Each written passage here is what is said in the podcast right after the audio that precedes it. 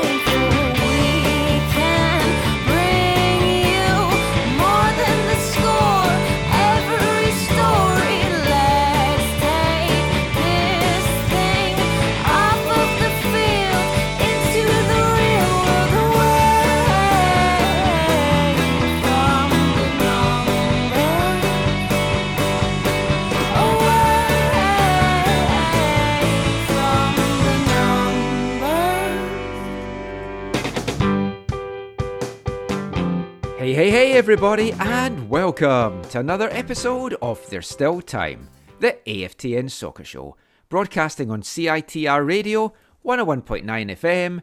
I'm Michael McColl. I'm Steve Pander. I'm Zachary Adam Eisenheimer. I'm Navid Mashinchi. Yes, we've got a new voice on the podcast tonight. Well, kind of a new voice. If you've watched some of our watch alongs, Navid has been on that. He is, of course, our reigning and defending, pulled off at halftime quiz champion, which we will get round to doing a second episode at some point in the future. But yeah, we have an awful lot to, to get through tonight. I, I just want to start with some breaking news. I don't know if you guys have heard, but Lionel Messi is leaving Barcelona. I don't think it's been covered much, so obviously we will delve into that in the first two hours of the, this episode. I like Steve's take on it. What was Steve's take on it? About remember. how, how it might lose uh, someone some money. Oh, It's it's been the big talking point, obviously, this week. I'm sure to some people, I couldn't care less, really, but yeah, but but Zach's right. It has the one thing that's part of that hasn't been reported in Canada at least is TSN uh, paying a whole bunch of money for La Liga rights and then yes. now not having Messi to show on the games. Yeah, no Messi, no Ronaldo, although Well, he's, not, he's not been there for a while. But yeah, they Yeah, knew that when they did the deal. But Yeah, yeah, I, I, I'm sure they'll bury it somewhere on TSN 5 or you'll have to watch it all online, like Sportsnet have done with a lot of the Bundesliga stuff that they, they buy rights for. I hate this because there was a, a while Sportsnet had all the rights to all of Scottish football and just chose to show the odd Celtic and Rangers game so nobody else could show it. And like squatting on the rights, not utilising it, it annoys the hell out of me. We spoke before about the fact that you can't watch Montreal games on the whole here because of the, the deal that they've got with the, the French language. RDN is it? RDS? I, RDS. RDS. I, I oh, it's mixed TV, them up. TV Isn't it TV? TV five. Oh, yeah, you're right, you're TVA, right, you're right. TV, TV I don't know. Whatever Yeah, it yeah. some some station that most folk don't watch. So all that just annoys me. But let's not let's not start me off in a rant right early in the show. I'm sure I'll have a few of those as we go on. How we start all these shows is the gift that keeps on giving. Steve Panders, 2011 Upper Deck box of trading cards that he gave Zach and myself for Christmas this year. We're going to rattle through it because we've got so much to cover on the show. So we'll, we'll just get to it. We're opening a pack a week. I was going to delve into what our teams were, but we don't have time. So let's just get them open. Zach's already there. Show us your first card. I've got one of Michael's favorites. Classic in goal. I believe you have this card. San Jose Earthquakes. Jon Busch. Oh, oh I love some bush on a Sunday. Okay, let's get my pack open here. Okay, we're starting off in Chicago. Not many folk want to do that. I don't think I've got this. It's a midfielder. It's number nine. It's Baggio Husidic. Oh, I think I, I have that one. Um, I'm staying with keepers. Uh, Michael, you also have this card. This is New England's bald man, Matt Reis. Oh, well, from a bald man to a guy with a lot of hair in this picture doesn't really suit him. He's wearing a Kansas City Wiz uh, jersey, but he's, of course, with Sporting Kansas City. Defender Michael Harrington. Oh, I got that one. This is one you have, but I don't. Also wearing a Wiz kit, but a Sporting Kansas City card, more appreciated in this country as I believe the first MLS captain of Le Impact de Montreal. Davy Arnaud. Oh, yes. Well, I'm going to New England, and this guy, some folks say he's smoking. It's Kheli Dube. I think I have that one too. Uh, this is Houston Dynamo's midfielder, Danny Cruz. Oh. I've got KK, not Kei Kamara, Kosuke Kimura from Colorado Rapids. I have midfielder forward from the first uh, dynasty of MLS, the the District of Columbia's United, Branko Boskovic. Breaker, I hardly knew her. From Boston Breakers, it's Kelly Smith. And I have forward from the FC Dallas, former the formerly the Burn. This guy I do not remember at all. This is Milton Rodriguez, and I think I've gone another pack without getting a hmm. double. Milton's not really the name of a footballer. It's right up there with Fred.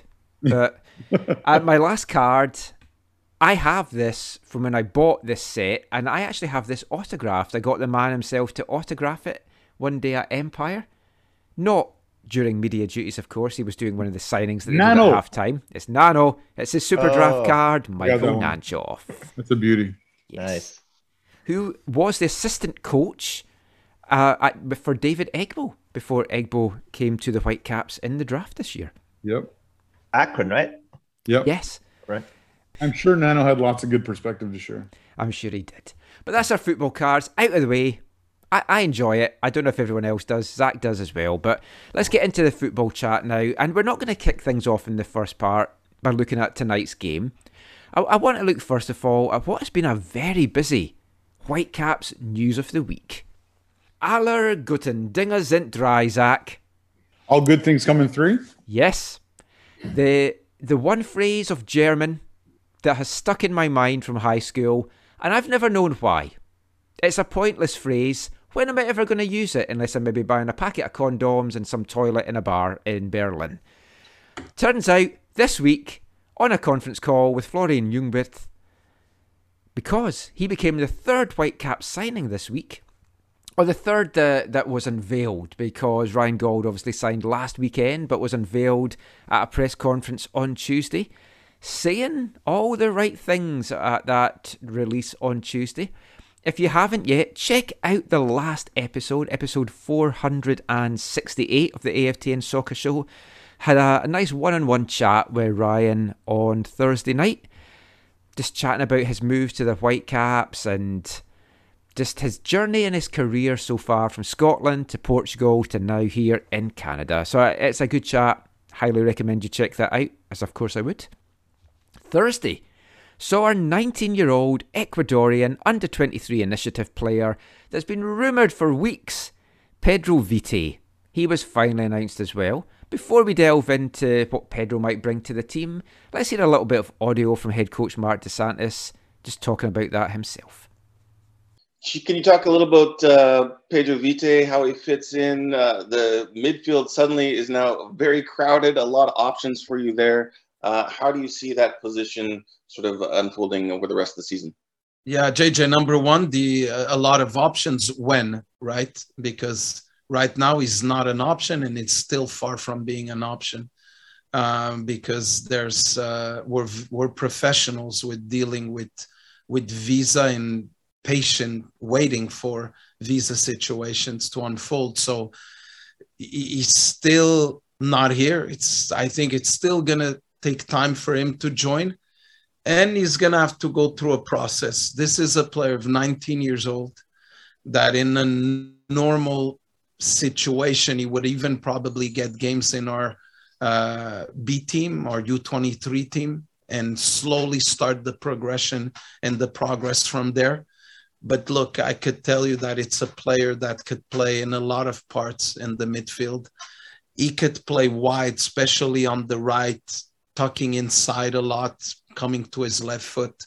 It's a player with a very good vision in the last pass, dynamic, keeping the ball in movement, always looking to play forward. The way he opens his body and gets ready to play forward is very good. He has the the capacity and energy to be a guy that when when the team loses possession, his reactions to be very good. It's not there yet. I think he's a little bit lazy at this point in that area, but it's something that is definitely going to grow and become better. The same that Deiber did uh, grow with time in that chapter of his game. Uh, but it's an exciting player to have, and it's a, a player with an, a very high uh, upside. MDS there just chatting about what Pedro Vite brings to the Whitecaps. We're not going to see him for a few weeks. He's still getting all his visas and work permits and everything sorted out. Even when he does arrive, he's going to be getting eased in a little bit gently. He's not going to be a guy that is starting. I wouldn't expect much for for this this year. Maybe off the bench. Let, us start with Navid. What what have you seen from watching the highlights of, Vite? Are you excited by, by this addition? The Whitecaps obviously have a lot of stock in him because he's taken up one of these under 23 initiative uh, spots on the roster. Well, first of all, when I when I heard about you talking about visa issues, I sure hope they make it into the country. Yes, and it's not going to be another Ali. right, I hope it's not going to be another Ali Adnan situation. Should we start but, a pool? I know he's not from the Middle East, but should we should we start a pool? How long it's going to take? Are they checking his social media to see who he's been posing with in Ecuador? Uh, to be fair, though, I actually haven't seen anything about him yet, and uh, just read a little bit about him, and I guess they brought him in as a backup number ten, or what is he? Yeah, he's have... gonna be he's gonna be a backup to Ryan Gauld. He can also play in the wing though, so he can play left mm-hmm. wing, he can play right wing, which I, I think we do need some depth uh, uh, on wing play. And he's 19. He's highly mm-hmm. thought of in Ecuador. I, I mean, we've spoken before. Highlight videos and it's like you were involved with, with video work, Navid. Right. So it's like it's like you can make anyone look good on some highlight packages. But... Exactly, but I'm sure they did their homework with the new recruitment yeah. department and stuff. But it will be exciting to see what he brings to the table. I mean, 19 years old. I'm sure he's got lots of potential. I mean, the, the worry, Steve, is some of these guys do take a little bit of time to adjust. We saw it with Cristian Dajome last year. Part of that, though, was because his family wasn't here. Deiber Caicedo, like Mark still says, he's maybe not fully settled in, but he's he's coming on. It's it's a new adventure for him. It's a new country. It's new environments. It's new everything. Moving to Canada from Ecuador and just playing in a in a different league as well. So fans have to give him a bit of time. Yeah, for sure. He's not, and that's where it comes in handy that you have Ryan Gauld and and also other players in front of him on the wing. So he's not he's not being forced to be uh, a saving grace for the Whitecaps or anything like that. Yeah, he's essentially just there to learn right now. Um, and and and, and uh, I think they mentioned it in the release that he's got all the talent. They just wanted to help him hone um, how to use that talent on the pitch. He's got like a very raw player, but a very highly skilled raw player. So it's just a matter of finding out what where his posi- true position lies. Is it on the wing? Is it as a number 10? Is it box to box? And helping him find that, find his voice on the pitch, basically. Jawohl. Sorry, exactly. Zach, I, I came over a little German there. Her name's Helga. Uh, I think we're talking about Vite, right? So I, I think, well, with all these signings, really in general, I think one of the things that is very unfortunate is the situation they're coming into. Because when you're coming into a situation where the coach is out of contract at the end of the year, and presumably other members of the staff, it, it, it means that they're forced into this results first, results only, which I know in one respect football is. Don't get me wrong, but it would be nice if they were coming into a situation where it was like, look, this has not been an easy year.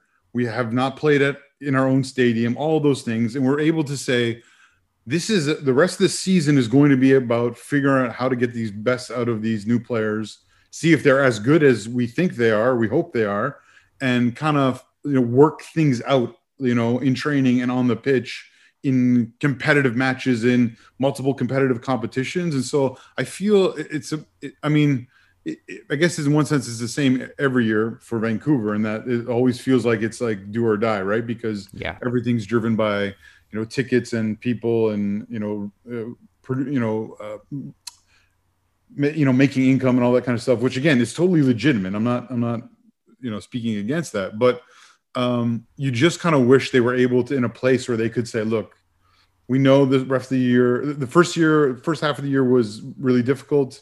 We are where we are, but we want to use the rest of this year to get things set up so that next year is kind of in, you know, in top in top order. Obviously, that's not going to happen because they need to win.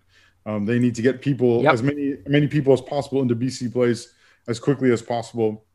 They need to keep them there, and more importantly, they need to get them to either renew, return, or become new season ticket holders for for the following season. And so there's going to be uh, these are all conversations that either Marc Dos Santos is a part of, or that he's made aware of, or that he he knows what's what's going on. And so oh, he's he's fully fully aware. yeah, And- so but but There's Zach, not- I, I I think there's a way to do both though. You can Yeah. go for the wins and still like believe me, they're running into so many injuries that they're gonna have to we force to play play players out of Yeah. position, Mhm. Out of in in in and move, group them up really quickly. I think they really have no choice but to play some of these guys.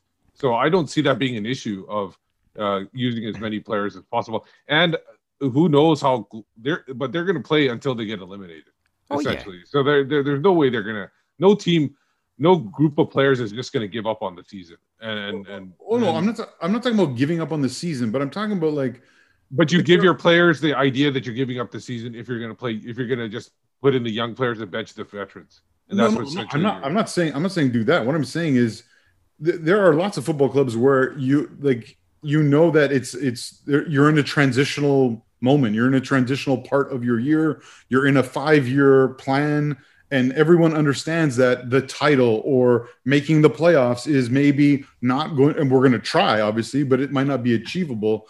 And so there's less. There's less I guess maybe pressure in one sense, or the expectations are more understood. Whereas I don't in MLS in Vancouver in particular, I don't think you can. I don't think there's any way that that that they can communicate that or that can be understood or that can would that would ever be embraced.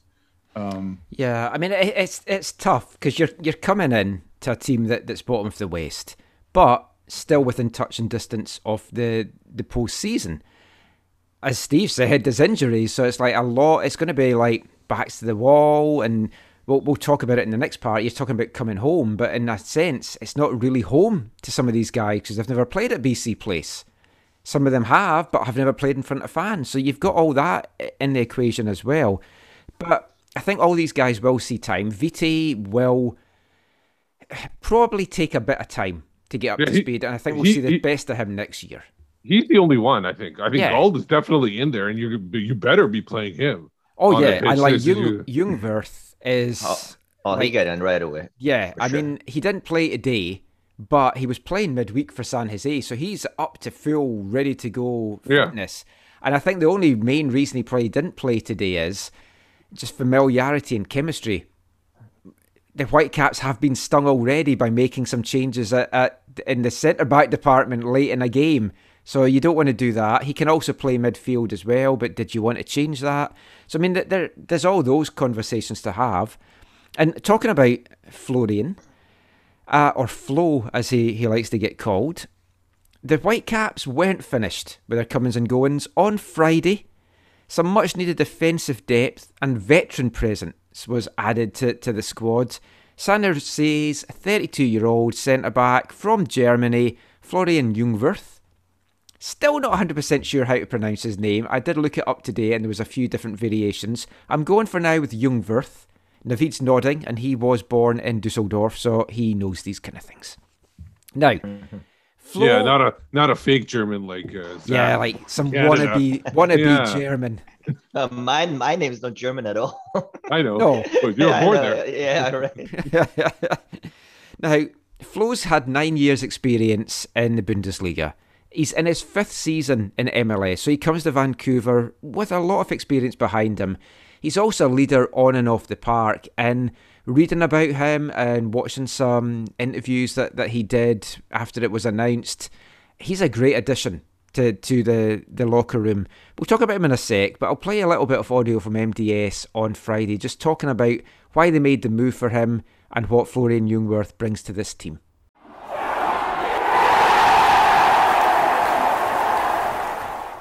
So, a busy couple of days for you, Mark, in the transfer market. Just looking at the, the couple of additions, we had a, a chat on Tuesday that you're looking to strengthen a couple of areas in the team. Looking at Florian, first of all, obviously a, a guy experienced in MLS and over in Europe as well. What is it you liked about him that you thought would help make this defence better? No, I think what we needed is we needed depth. We needed some uh, some more options with the schedule that that is up there uh, in August and September with uh, the Canadian Championship uh, with so many games. When when they this week there was some um, some knocks during the weeks to to some of our center backs, uh, we started to to to play a little bit with fire. You know uh, part of training session and one part of training session this week the four center backs involved was where Javain Brown was as a center back um, Ranko Chris Campagna and Matteo Campagna.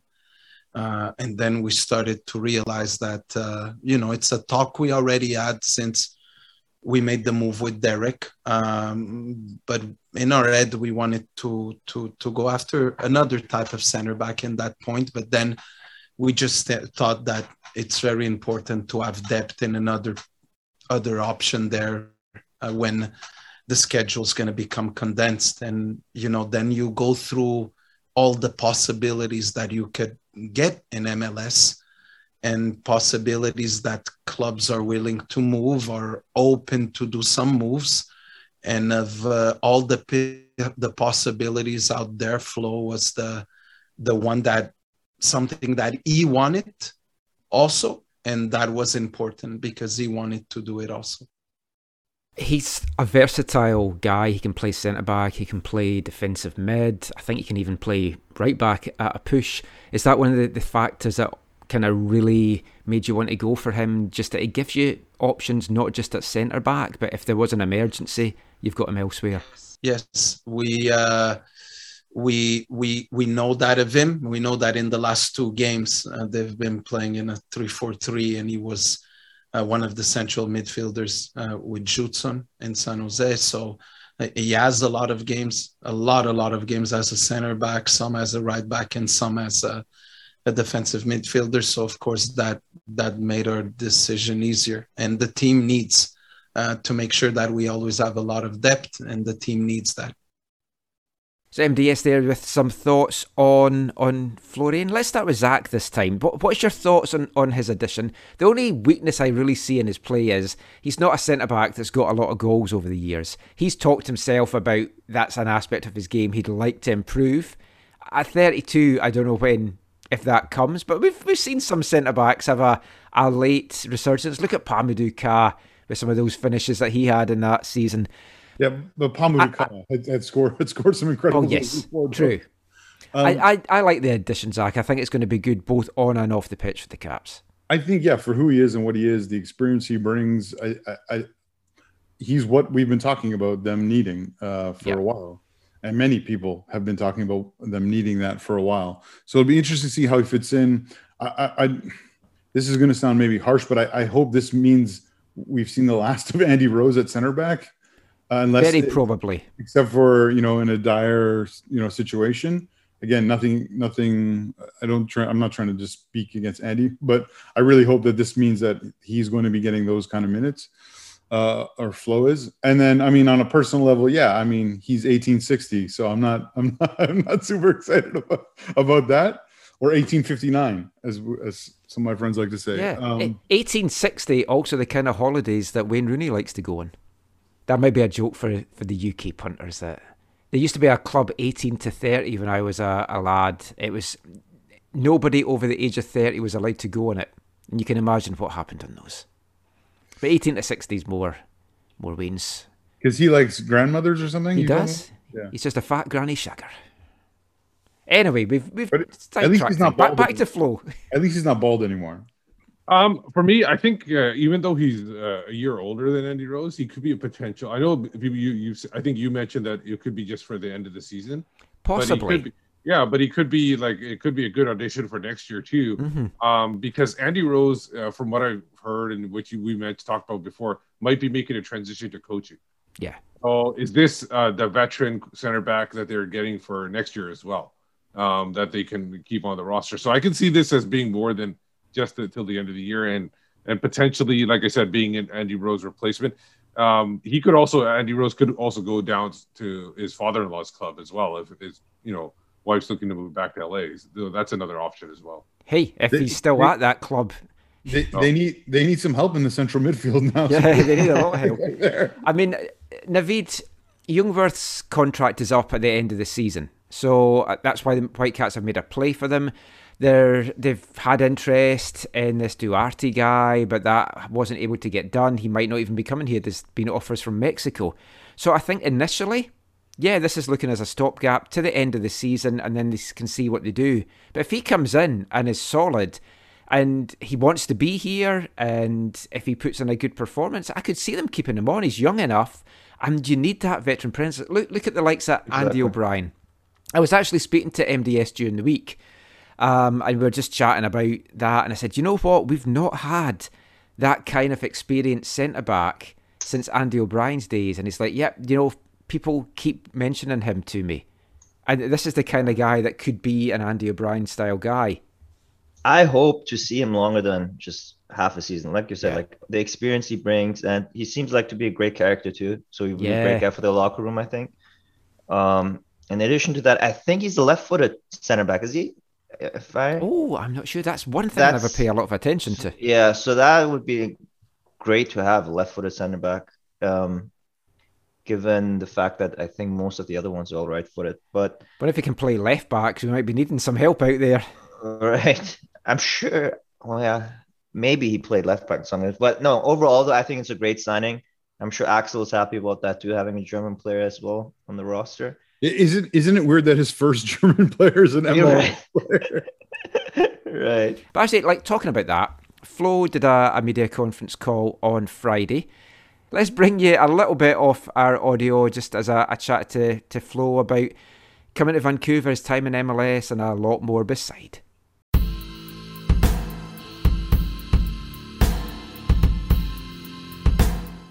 Hi there, Flo. I'd say welcome to Vancouver, but I know it's a, a few days before you get here, so welcome, welcome to the Whitecaps. Anyway, um, I guess first thing to ask you, obviously MLS is a a strange league. Players often don't have a, a say in if they get traded or not.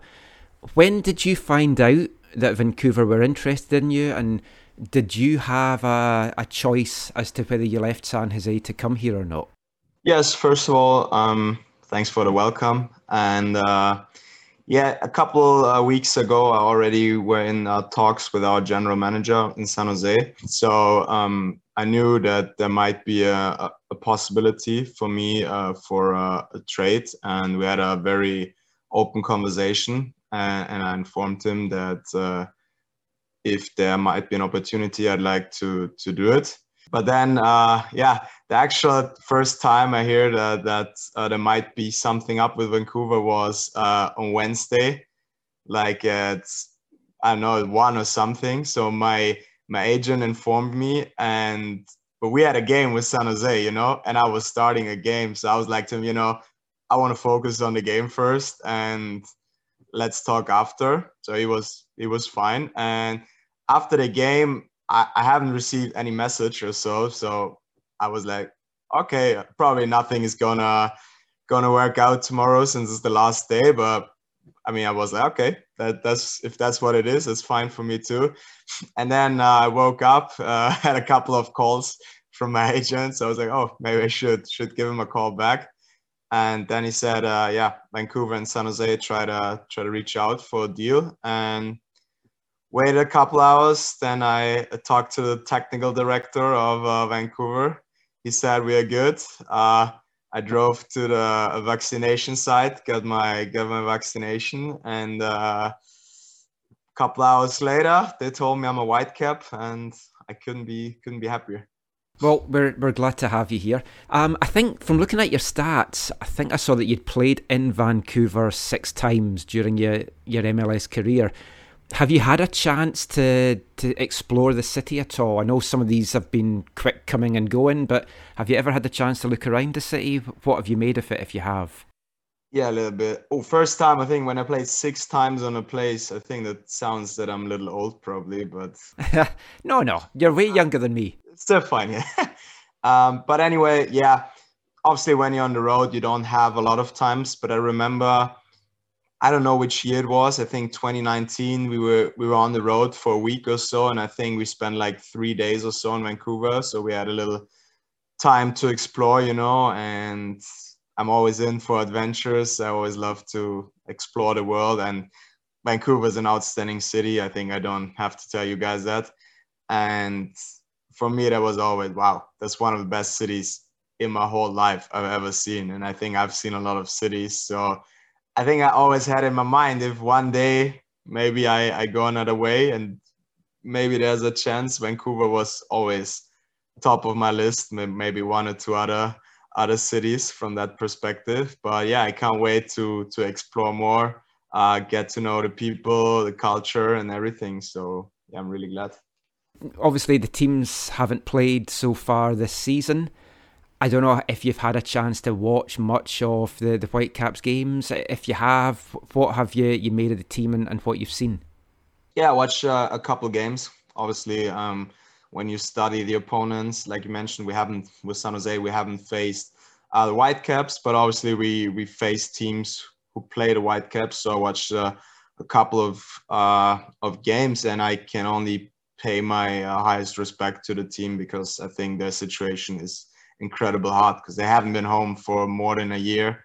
Uh, I can't I can't even imagine. I don't know if I I could have done that, but for me, I, I paid all three Canadian teams so much respect and the way when I watched the Vancouver games that despite the situation, they never never gave up. They you always saw that they wanted to win their games. They were always very uh, disciplined, and because I think you have all the excuses, you know, when you would lose, you could say, "Hey, we haven't been home for a year, and it's a hard situation," and so on. But I I've never had the feeling when they played that they used this kind of excuses because they always tried to to give it all, uh, no matter the result was, and that's a great uh, mentality. And I think that shows that the coach also uh, knows how to motivate the players despite the situations. And I think the fact that they can go home now to Vancouver, being back, being back at home in the stadium, I think you can create a, a, a, big energy there and a great atmosphere and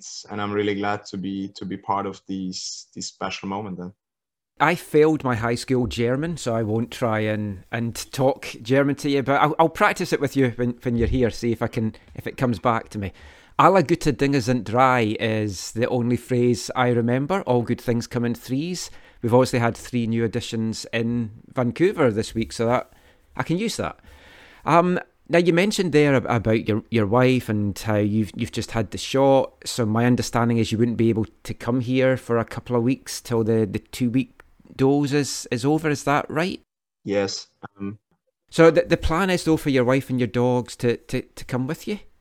Yes, of course. Um, we did now all the paperwork. We called the animal health department to check if everything is fine, if we can travel with the with the dogs to to Canada. So that's all fine. My wife got the vaccine yesterday as well. Like you mentioned, a two week period. Um, I'm able because the team is traveling to uh, San Jose on Thursday, and after they travel directly to Austin, so I will be able to uh, travel with a team from San Jose to Austin, and uh, then I will travel to Vancouver, and my wife will come to a later date uh, by car. Then uh, she would drive up all the way with the dogs, and yeah, you know, it's it's crazy. You know, last day of the transfer window. Now we realized we have a lot of stuff to do, so uh, it's crazy. But I'm I'm really happy uh, that because my wife is incredibly organized, and probably I'm not a, a big helper, but yeah, I'm glad to have her, and I know she will handle everything that we arrive well in Canada and haven't forgotten anything.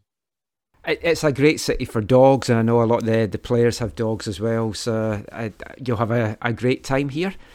Talking about what you bring to this locker room, I I watched a, an interview that you did with one of the the San Jose podcasts back in February last night, and you spoke about how you're not afraid to to like call your teammates out if you feel that they they're not putting in a shift or or they're not performing. Now, obviously, I I like that coming from Scotland. I, I like that kind of attitude. But obviously, sometimes it doesn't go down well with some of the, the younger players. But you're coming into this team as a veteran. So, still got to find your feet. But you, you sound like you're going to be a leader from the start as soon as you get in here. Uh, yeah, that's that's my plan. Um, no matter if I play or don't start in the beginning or whatever it is, I, I, w- I will try to to lead by example. I think I'm not sure if I said like I'm, I'm not afraid to call out. Um, I would say sometimes uh, it makes sense to be honest with guys. I'm always honest with guys, um, and I think everyone has a different personality. So for me personal, I always like it when someone says face to face to me. It's like, man, you, sucked the last time, uh, or whatever than sugarcoating everything. But I think you, you, you have to treat every individual person differently. Some, some people, they need more sugarcoating, maybe need a, a hug more. So, and you know, sometimes uh, some guys need a, sorry, a kick in the ass uh, to, you know, to perform. And I think I always had a, a, a good feeling uh, how to uh, treat a player or how to talk to, to, to different players. And I think I always got uh, accepted as this kind of leader.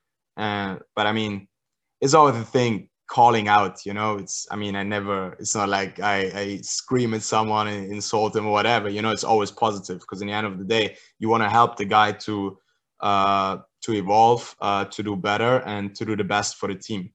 Um, because it's no one can can have success on his own and everything I think you should do every day should be for the team and for the ultimate goal, which is uh, on the end of the season.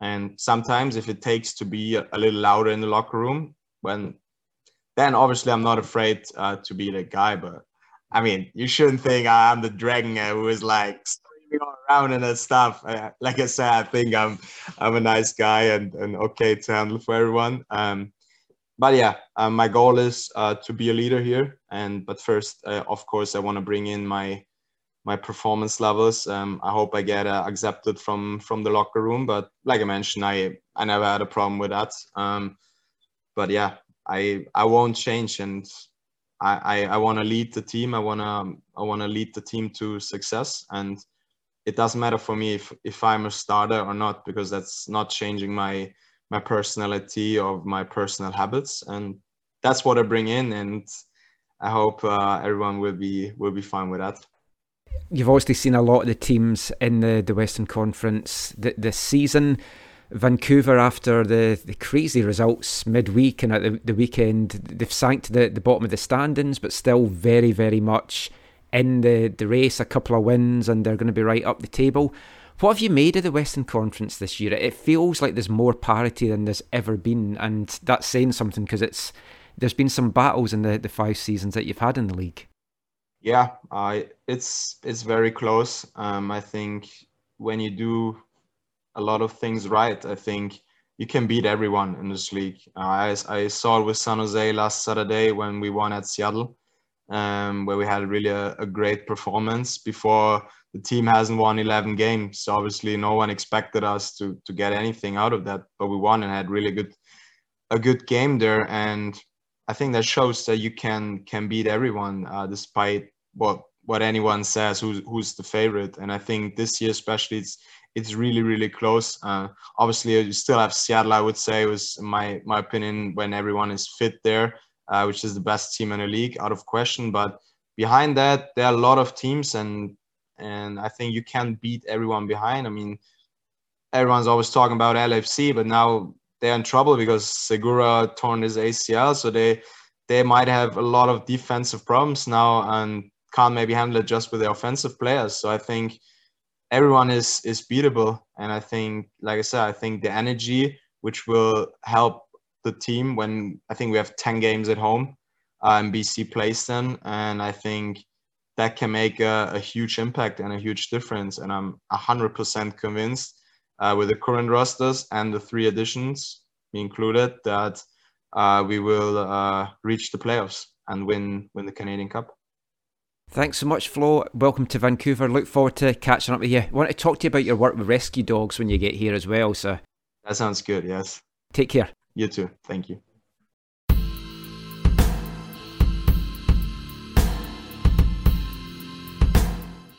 Flo Rider there, just delighted to be in Vancouver. Has said when he's visited here, he's loved the city. Looking forward to seeing it a, a lot more. You can read part of that in an article I, I did on AFTN, aftn.ca, so you can check that out.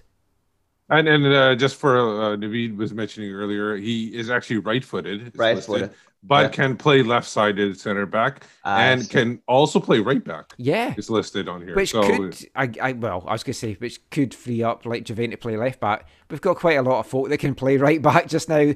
That is our most stacked position, which considering what it's been like in previous years is crazy.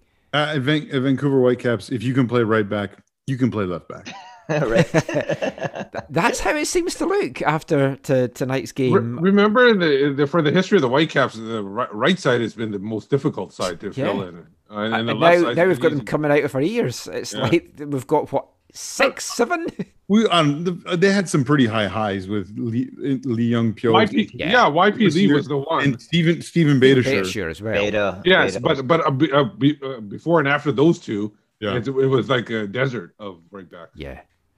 So that was all the new additions. There was two departures this week. Out on loan, Theo Bair off to Norwegian second tier side HamKam. That's their shortened name. I'm not even going to try and go for their, their proper name. I love that. It just reminds me of Kamron Habibullah for some reason. But he's there to the end of the, the Norwegian season. HamKam are currently leading the OBOS-ligaen by a point after 13 games as they chase promotion to the top flight. It's a good move for both Bair and the Whitecaps, I, I think. People were saying, why is he not going to the CPL without maybe thinking, maybe he didn't want to go to the CPL. He's a guy that's wanted to try his hand at Europe. This is his chance. I I'm actually hoping it turns out to be something like what happened to Eric Hurtado when we Yeah. back when the Robos was in charge. I Well, he comes back, does terrible, and we, we get rid of him. No, he actually cha- like his mind, No, he his did- mentality, yeah, his I know. mentality changed completely. It- I mean, it- I don't see Theo Bair in training. I don't know his personality, how he is. I It, has been up and down from what Yeah. Mark said, but he had he was having a good mentality off late. But Mm-hmm. I mean, folk have said, "Oh well, at least he'll maybe get minutes now." Look, he's had some time this year, not a lot, and he hasn't done great. He didn't do particularly great at under twenty three level. He needs Mm. this to maybe try and like revitalize his career, and this is a really chance to test him. 100%, And yeah. I, I, I think it, it's good for both parties, and yeah, we'll see if he has what it takes, Zach. Yeah, I I, can, I agree with Naveed. Like, you hope this does what it's intended to do: raise his level, get a match fit, match confidence, uh, and ready to either come back or to move on uh, to what you know what his dreams are. In terms of the CPL comments and stuff, like yeah, that that's fine. And and lots of young Canadians still want to go and play in Europe. Some will go via the Canadian Premier League route, and some won't. Um, Also, a lot of the CPL teams are up to their max 23 man roster. I know there's been a couple of additions the last couple of days, but that's not to say that they needed Theo or wanted Theo. Yeah. Well, everyone was waiting for the CPL designated designated player lottery of Ben 10 to finish, right? Yeah, and he's now going to cavalry, so delighted for him. Hope to But catch no, up with him but- soon. But for Theo, uh, yeah, I I just uh, I hope that this gives him a new perspective on you know what it means to be a professional footballer and helps him to you know to play to his level and makes him even better. Yeah, I mean, I have a lot of time for Theo. We've watched him play since he was about 15 here and watched him come through. I, I, I hope this kind of, as Naveed says, does the kind of Eric thing, makes him view things with a different viewpoint. He learns Right. a lot and he, and he comes back. If he does very well and HamKam get promoted, he might even end up staying in, in Norway and carving out a career there. So Yes, it's- win win. Norway was good for Sam, right? Mm-hmm. It was Yeah, it got him the bigger move as well. yeah. Yeah. It- So there, uh, I just want to mention that there is actually, if you Google ham cam, uh, there's actually a camera uh, uh, those uh, pointed at a cured ham, the world's oldest cured ham. I thought it was going to be a pig or something, so I, I No. guess it is in a way. Well, no, it's it is a pig. It's from 1902. The cured ham. It's been sitting in. It's actually a camera on there. So if you want to look, check that. out. I thought ham cam was basically just what the CPL have in OneSoccer. Subtle joke there. Um, so Bair out on loan, as is Gianfranco Facchineri. He became the sixth Whitecap out on loan. He's off to join Landy Cakes at San Diego Loyal. That's a good move for him as well. And again, it was like, why is he not going to CPL? Do the Whitecaps think USL's at a better level? San Diego Loyal is a good team. He's going to learn a lot there. He's in an environment with Landon Donovan and some other b- big guys down there. Great move for Facchineri. I, I tweeted out when the Whitecaps came back from Utah, the first training session, I had to look up to see who Facchineri was from his number because I did not recognise him. He is buff. He's put the work in in the gym. He's looking a beast. He Yeah, needs to he- get playing time. You're not going to throw him in as a centre back towards this run in when you're really needing things to tick. So again, a great move from Steve.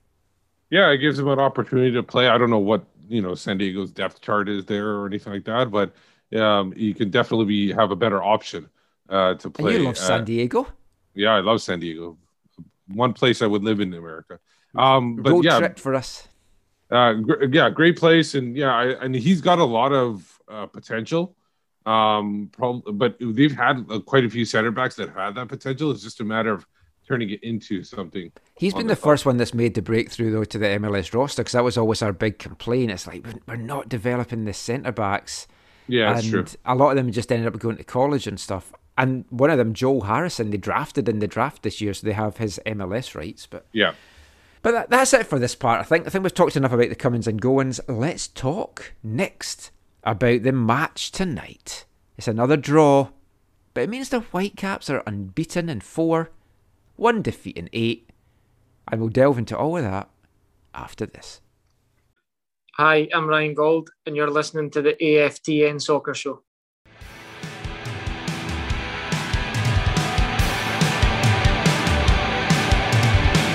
Hunting witches has turned into hunting bitches, and for some reason I can't seem to relax. Do me a favor and find out the facts before you come to my door, ready to attack.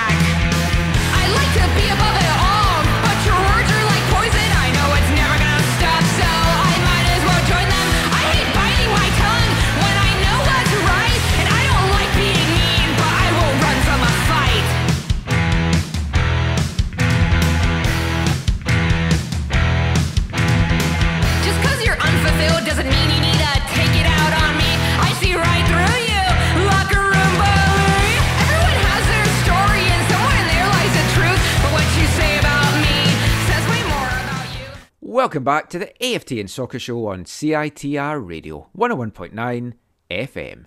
And kicking off this part, it's the latest song, and it really is the latest song, from our Artist of the Month here at AFTN this month, from Sacramento, California, like Navid.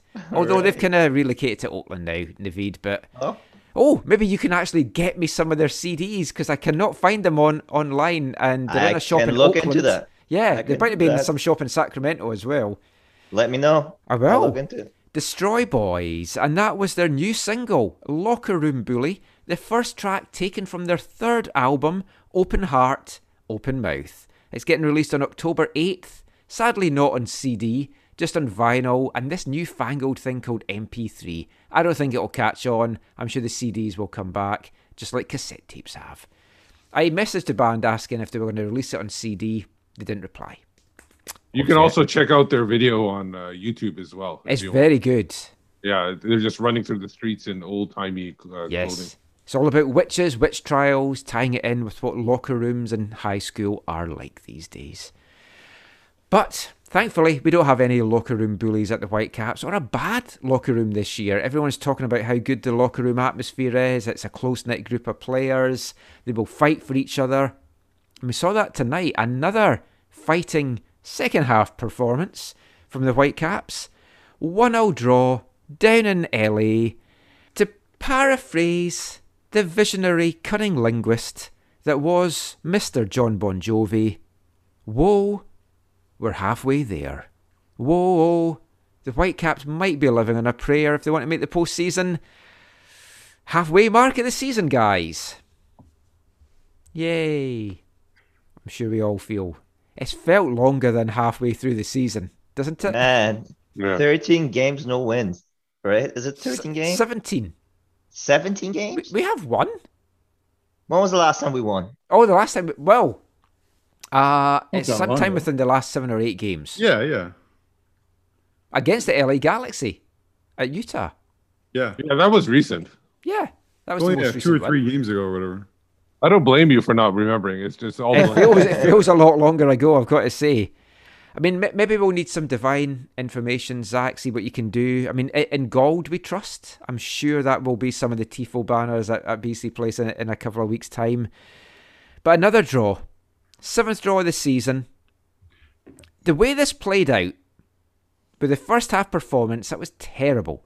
Yeah. The injuries that they've got, the missing pieces they had going into this, Cava getting injured at the end of the first half. Surely, Zach, you take a point in this one with both hands.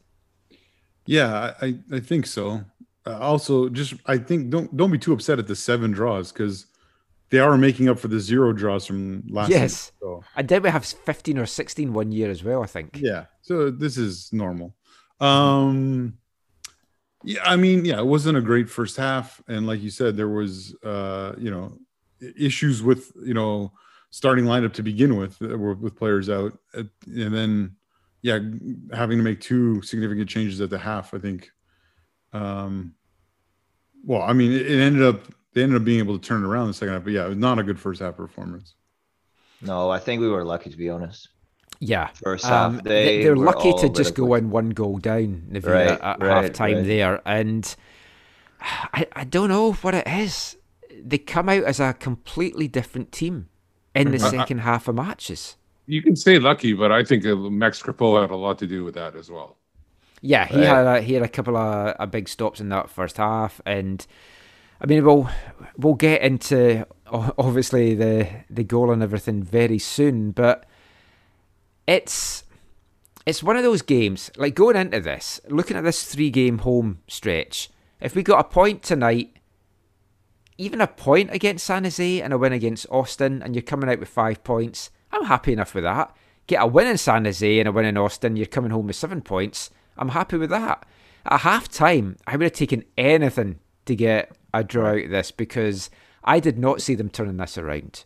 And the goal came from out of nowhere too. I mean, it was Yeah. a set piece. It was But they started the second half strong. But let, us look, look, look, let's look at the goal in one way, it felt like a game from earlier in the year. Horrible first half, Yes. set piece goal to equalize. because they had turned that around and they were like coming out strong. And I spoke to Mark in the build up to this game, and he said, "Look, we're looking at the blueprint of what we did in Seattle, what we did in Dallas, what we did at LAFC." And that was a lot of that was coming out on the front foot. Now it could be that LA just didn't let them, or the missing pieces were, were huge. You really saw what Dajome means to this team tonight, and that's worrying if it turns out to be dragging on a, a little bit with, with homie. But let's look at the goal, Steve. 32 minutes in. I mean, the Galaxy had squandered a massive chance before that from Grandsir. It's that he should have put that away. But a couple of minutes later, Kevin Cabral makes it 1 0. Some of the worst defending we've seen from the Whitecaps for a long time, and that's saying something. what was Ranko doing? I don't know. let's not let's not blame Ranko right off the bat. If you if you actually move the video back a little bit, you'll see Patrick Metcalf way too high up the Yep. pitch, and he's supposed to be sitting in the middle in front of those uh, two center backs. When he's gone, none of the other two center backs cover for him. Oh, and and then that forces Godoy to move out the pitch, which leaves Ranko basically covering two people, and he's got to choose which guy he's going to go to. So uh, you could uh, at the end of it blame Ranko, but let's not lay No, uh, there was- leave the there's a blame lot- off the other. A lot of blame all round. When a guy is that open, Navid, there's I a lot of blame to go around. yeah. Throughout the first, I felt like collectively, defense like they were past. They had so much possession and like breaking Yeah, I think it lines was easily. 59 to 41 Yeah, was the it halftime was- possession. Yeah, I felt they easily broke the lines in between, and I mean, I mean, like Steve said, I don't think you can really blame Ranko particularly, but overall, it just I, I don't think they look great at all. A, a lot of it has to go in the midfield. And a, like Caio Alexandre had a shocker. He was like missing in action in that first half, got pulled off at half time, was not because of an injury. Mark basically said, yep, he was ineffective. That's something we're going to need to look at. Well, he, he's one of the guys that was close to being able to cover for Metcalf, and uh, d- d- didn't It didn't even try to get close to that box area where uh, the and, and you could see Godoy moving up the pitch off his line. So basically, it was basically a three man back with the two fullbacks at the ends of the box, essentially. So Ranko was left on an island with two with two attackers. What I didn't like at the goal, apart from obviously the marking, was the body language when it went in, the heads, and we haven't seen this from the Whitecaps, and that's been one of the positives and one of the plus things, and something I've talked up. Their heads went down at that goal, and they looked defeated, and I was like, "Oh, that is not a good sign." And I didn't see a, a way back at all. Then Cava gets a knock on the knee. Well, if I, he kind of indicated he'd got a knock earlier, but he went down after jumping with no one really near him or touching him, and went down holding his knee. Looked like it was going to go off. Somehow continued to half time. Somehow gets a bicycle kick in with his injured knee, and it's like, oh, maybe he's not as bad after all. But No. another one that gets pulled off at half time. Yeah, but you could tell after he did that bicycle kick that he was feeling the knee. Yeah. He- when he got up, he was like actually like kind of pre- putting pressure on to see if he, how he felt on it. He was So walking very Tim Parkerly. Yeah. And I I was hoping it was going to come out for the second half. I thought it might just have been precautionary, but when I asked Mark after the game, didn't seem to indicate that that was the case, and he needs a full evaluation. He's feeling a lot of discomfort, is what they said. That is not a good sign. The thing is with him, um, there are players like that that can damage their knee and still play on it because they have other muscles. Like he's got, you know, you've seen his legs; they're very like strong and everything. Those legs can probably there are has muscles that can probably oh, like basically compensate. Like I'm saying, uh, this is a worst case scenario. Like I've seen football players, I've heard of football players who uh, tear their ACL or something, but still can play because their other muscles are strong enough to hold on to that for now. And that could be something that's worrying some about it. Yeah, I guess we'll get the full evaluation next week. But I mean, the, the, the subs at halftime and the V totally added a, a freshness and a spark to it. Russell Teibert came on for Caio Alexandre. Uh, Ryan Raposo came on for, for Cava, moving really to a front two. We had Caicedo um, and White kind of playing up top together there. But it, was a different team in the second half. They just they, they took the game to LA from the, the, the kick-off at the second half and there was a spark, there was a brightness, there was just a different feel to it. Well, I was just, I just want to say one last thing about Caio. Yeah, he did have a horrible first half, and actually, I I went back and watched it again, Steve. And the reason why Metcalf actually moved up the way he did is because Caio put in like a ghost challenge on the guy, and the guy Yeah. was barging in. So Metcalf filled in his. No, spot. yeah, I know. I, I'm just saying that don't, let's not blame Ranko fully for that because when you're stuck oh, by Oh, no, no. yourself with two people, I, you I know he was can't- between two guys. It just like he, it looked like the one he left more open was more central. That that was my my biggest. Yeah. complaint. But no, I think I think the the, the changes obviously obviously helped. I mean, um, I think the four of us would agree that Russell Teibert's not a starting player in MLS Yep. at this point, but he is a serviceable player and can contribute. And I think we, I think everyone saw that again. Um, saw I, I, again, like, I'm, I'll be honest, I like him coming off the bench because Yeah. it does add something. When it looked like they were going to bring him on initially for Cava, I was a bit like, uh, I'm not sure about that, but and it was Raposo replaced Cava, right? yeah, Yeah. officially on, on the thing, and then they kind of tinkered things. But I mean, they started fresh at the second half, and I thought, oh, here we go. We've seen this before. This is a different team. Had a a, a, a couple of forays forward, won a corner. Ranko Veselinovic, not a great first half as we talked about. Gets his first Whitecaps goal to five minutes into the second half. Lovely header, and well, delighted for him. Hopefully, it takes a little bit off the, the pressure on him because I know he's probably been wanting to get that that goal. Still doesn't make up for defensive lapses, but it's going to give him some confidence. He's had a little bit of a, a torrid time, Navid, this season. Some good games, some bad games, some really bad mistakes that he's made. So hopefully, this will kind of settle Yeah. down a bit. I was delighted for him, and it was a well taken goal. Right. No, hopefully, I mean, I'm sure it's going to give him confidence. But now with Florian coming in, now that's Yeah. going to be, uh, I'm sure that he's that one of the guys that's going to be out, I guess. I'm pretty sure Don't- we'll see Flo start the San Jose or the Austin. Oh, game, he'll play San Jose. At least one. Yeah, yeah, I could see him play. I would imagine San Jose because he's going to have a little bit of the inside Oh, scoop on how to play 100%. against these guys. So that'll be exciting. Yeah, but he but he also might be more needed in the midfield at this point too. Mm. Like if he if he's capable of playing the midfield, then he he might be starting in front of them because that might be more important than uh than playing at the back line. yeah, because he can play Yeah. DM. So I mean, he could come in for Metcalf possibly. I was going to say midweek, but it's, on Friday night. A great, great delivery from Caicedo as well onto Ranko's head for the goals. I, Yeah. He's he's had a few of those this year, and yeah, just need to try and get a little bit more of that out of him. It was a good. It was a good header from Ranko. Don't get me wrong. Kissed the post and in. It's pretty dodgy goalkeeping as well, though. Yes. Like that. That needs to be noted. That that keeper. the- But um, Bonds Bond had, had a mixed season Yeah. for the Galaxy. There's been some some really weak moments from him. Yeah, but again, for from Ranko's perspective, you can only you can only score past what's in front of you, and he did the job. I mean, after that, the, the Whitecaps they had a good spell where they, they looked a better team. I don't know what happened to the Galaxy. It's they were flat as anything coming out for that second half, and I mean they Bob Bradley, Bob Greg Vanney made some. Forgot what LA team were playing. Made some subs of his own to kind of bring things back, and they, they got back more into the game. It was a bit more end to end, but the Galaxy had the maybe more of the the danger. So then MDS countered that, bringing on Ryan Gauld, making his first appearance.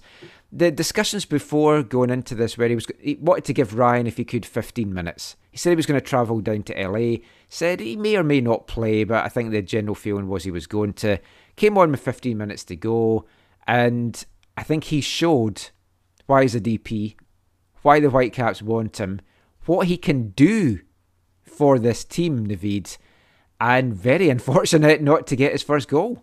That was exciting to see just coming in 10 minutes and seeing that piece of quality right away. That one chance he had. Football Uh, I- IQ. Right, That's- yeah. You can tell you the see it. difference, right? You see it right away.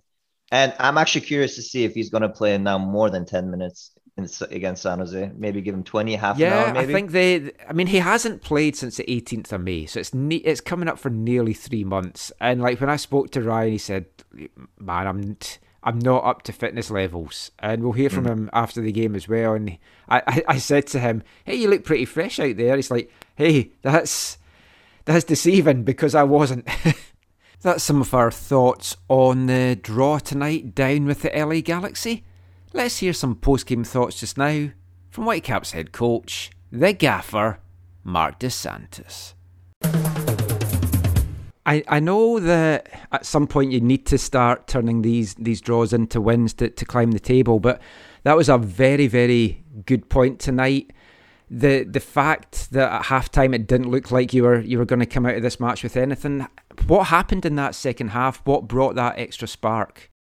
we uh no it wasn't only a, it wasn't a spark you know it's uh how we we we we addressed the second half and we changed some some pieces and we changed tactically what we wanted to do uh we could have uh, addressed it earlier in the first half because it was uh it was difficult for us the first half it was uh we weren't able to to press them well you know we we tried to to be a little bit more aggressive but the way they came out with three players all the time we felt that we were late to everything. Uh, they were overloading one side. They were making it very hard uh, on us on one side uh, with the ball movement. And um, Lletget was dropping especially on the our right side where Brian was. And there was uh, Williams there. There was uh, Villafaña getting high. There was uh, Grandsir getting wide, and we, we weren't able to address and to and to press that area of the field well. Um, we thought about doing something earlier, um, but you know we were able to to bring it to half. At halftime, we we addressed tactically. We we went with uh, David and uh, Brian White together and they initiated the pressure. They were uh, more aggressive. Uh, they the the lines were able were able we were able to push the lines higher, uh, and then with uh, uh, with Deiber coming underneath and opening a little bit wired Rusty and and and Deiber, we were we were able to be more dangerous. Look, not only we we got the draw, but I felt in moments of the second half that we we were very close to to getting the the win. Um, you know, the problem is, Michael, if you look at our results on the road, I don't think that that's a problem uh, when you're in the MLS. You know, many teams uh, would like to go on the road and get the results that we're getting in very difficult places. Um, but the problem is where we are, and because we don't play home and we haven't played home for so long, we have to go win on the road. And uh, that's not easy to do. That's not easy to do. But look, every point matters. Every point. Um, now it's five games uh, undefeated and always playing away, and every point puts us in a in a position to to grow uh, and to get better. But you know, there was things in the first half that were really really bad. Um, but then in the second half, we were we were much better. We addressed things much better, and we were able to get the a point that is an important point. I mean, you you touched on it there. You could very easily ha- have come away with all all three in this one. Some really great chances late on. Ryan Gauld had a, a few good opportunities. I know you, you don't want people to get carried away. You want to give them time to bed in. But I mean, the, that performance in those 13 minutes, it certainly showed what he can be to this team when he's at, at full fitness. Yes, uh, but it's Ryan Gauld. That's how he is. If you would look uh, at his game this season in Portugal, it's the type of player he is. But um, you know, we said today, uh, 15 minutes, and that was the plan. He came on at minute 75, and of course, when he came on, he brought what I think he's going to bring uh, with consistency. And uh, he had a very good chance. Not, I wouldn't call it a chance. He made it a chance a little bit out of nothing with the quality of his shot. A very good save. He got to the end of one. He was so close to get to the end of one. Um, but look, now we have a deeper bench. Now we have a lot of options, and that helps. That helps keep the team healthy, and that keep helps keep the team uh, keep the team sharp.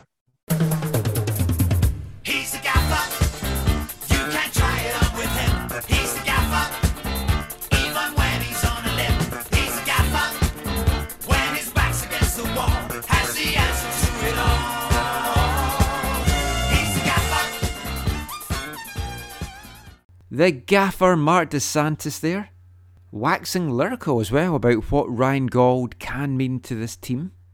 It's that football IQ, Zach. I, I was on the post game show tonight and talking to Corey and Colin Miller, and we are chatting about that. And Colin made that point about him coming in and having that, that intellect. Pedro Morales, Kenny Miller. I, I struggle to find some other guys that we've brought in that's got that that level of IQ and they can the vision and that can see the game. Yeah, Davide. Da- Davide before Yeah. that, yeah. I mean, those are the special guys that other teams seem to find in abundance for years in MLS, and we struggle to to find those guys. And it's early. I don't want to go on the hype train. I don't want to build him up too much. He he showed the flashes tonight. It's it's got to excite people. Yeah, for sure. I mean, he comes on, and the first play I remember is him going down the left wing, not thinking twice, putting in a left footed cross, which was actually a decent cross. Then having some good on the other wing, on the other flank, Mhm. some good interchange to create uh, an opportunity to create a to create a chance on goal. And then, yeah, he had the one where he kind of mishit it or was a little behind him or whatever, and that that, that could have been his his moment. But yeah, it's it's both encouraging, it's exciting. Yeah, you don't. I agree with you, Michael. You don't want to hype him up too much so that he has a has the potential for a big fall labor. It, it is so it's encouraging, but it's also kind of frustrating that it's like, yeah, like not like every single person who's watched the Vancouver Whitecaps for the last well since Pedro left. Right. I've said the same thing. This is the type of player that that is needed, and so it, getting a morsel, getting a morsel of it tonight, I think is encouraging for people who who want to see them uh, kick on and do well. The thing is, Steve, with Pedro, with Kenny Miller, there wasn't a lot of other guys in the team that could see the game the way that they saw them, even in the smallest thing. We've spoken many times about Kenny Miller playing passes that he's expecting Darren Mattocks to run onto, and Darren's like, Yeah. "Huh?" But you you could you could you could you could see that uh, frustration from Kenny Miller in training. Hmm. I remember being at training sessions where he would be kicking Abs- the post. uh, and Absolutely. after the, so, But it feels um, like Ryan's got some guys around him now that Yeah, shares that same sure. kind of vision. Yep, and and I'm you guys are gonna do it. I'll do it.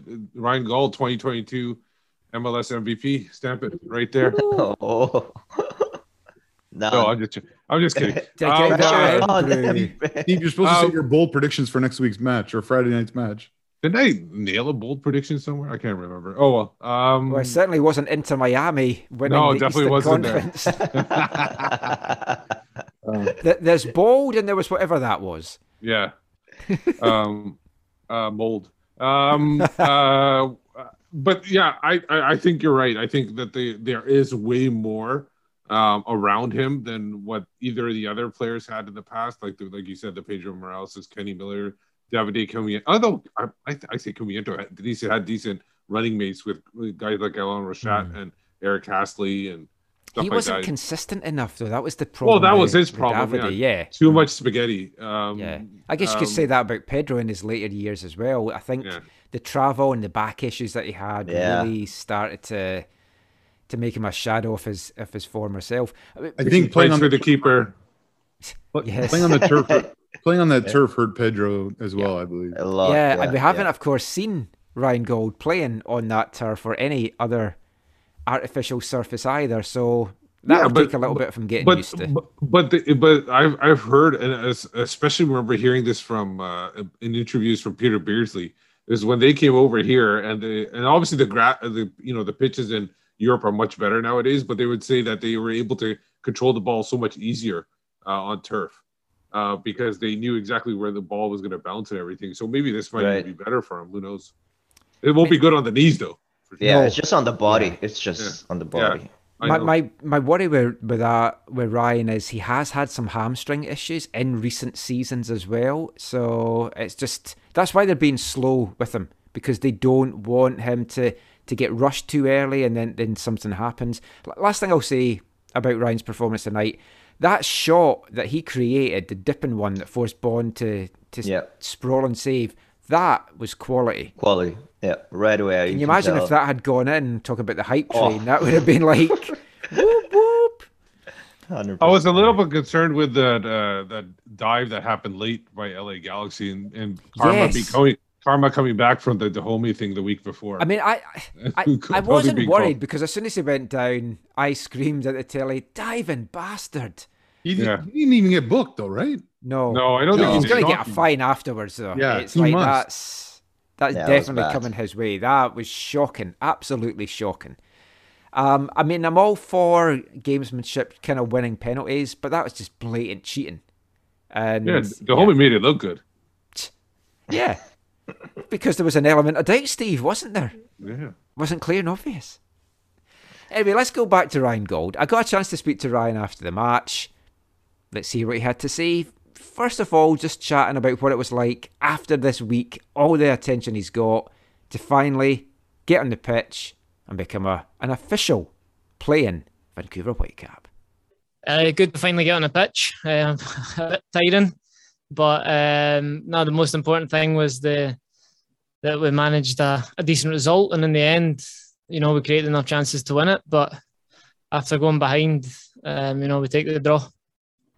So your your first experience of uh, an MLS match, an MLS stadium, what did you make of the, the whole atmosphere, the tempo of the game, quality of the game? Um, it was a, a great experience. Um, you know, it was a obviously my first time being here at this stadium, um, and very impressed with them in the first half.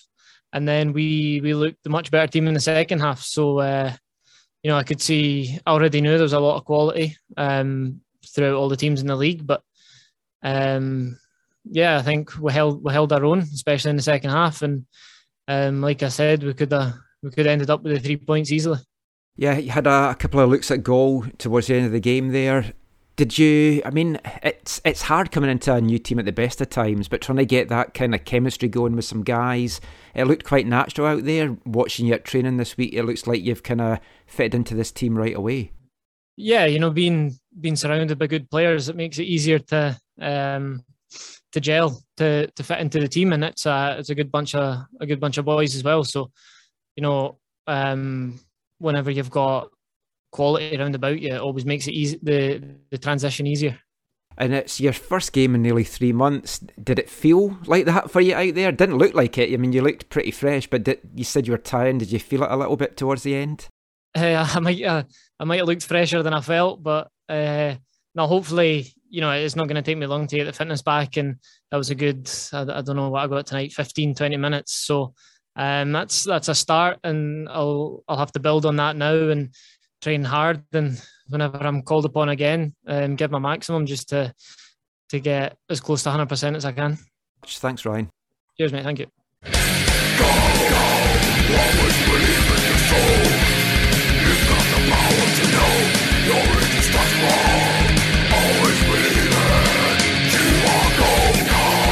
Ryan Gauld, in Gold we trust. Golden balls. I will get that trending. I am determined to try and make that work. So, big game coming up on the road, or two big games coming up on the road before the homestand kicks in.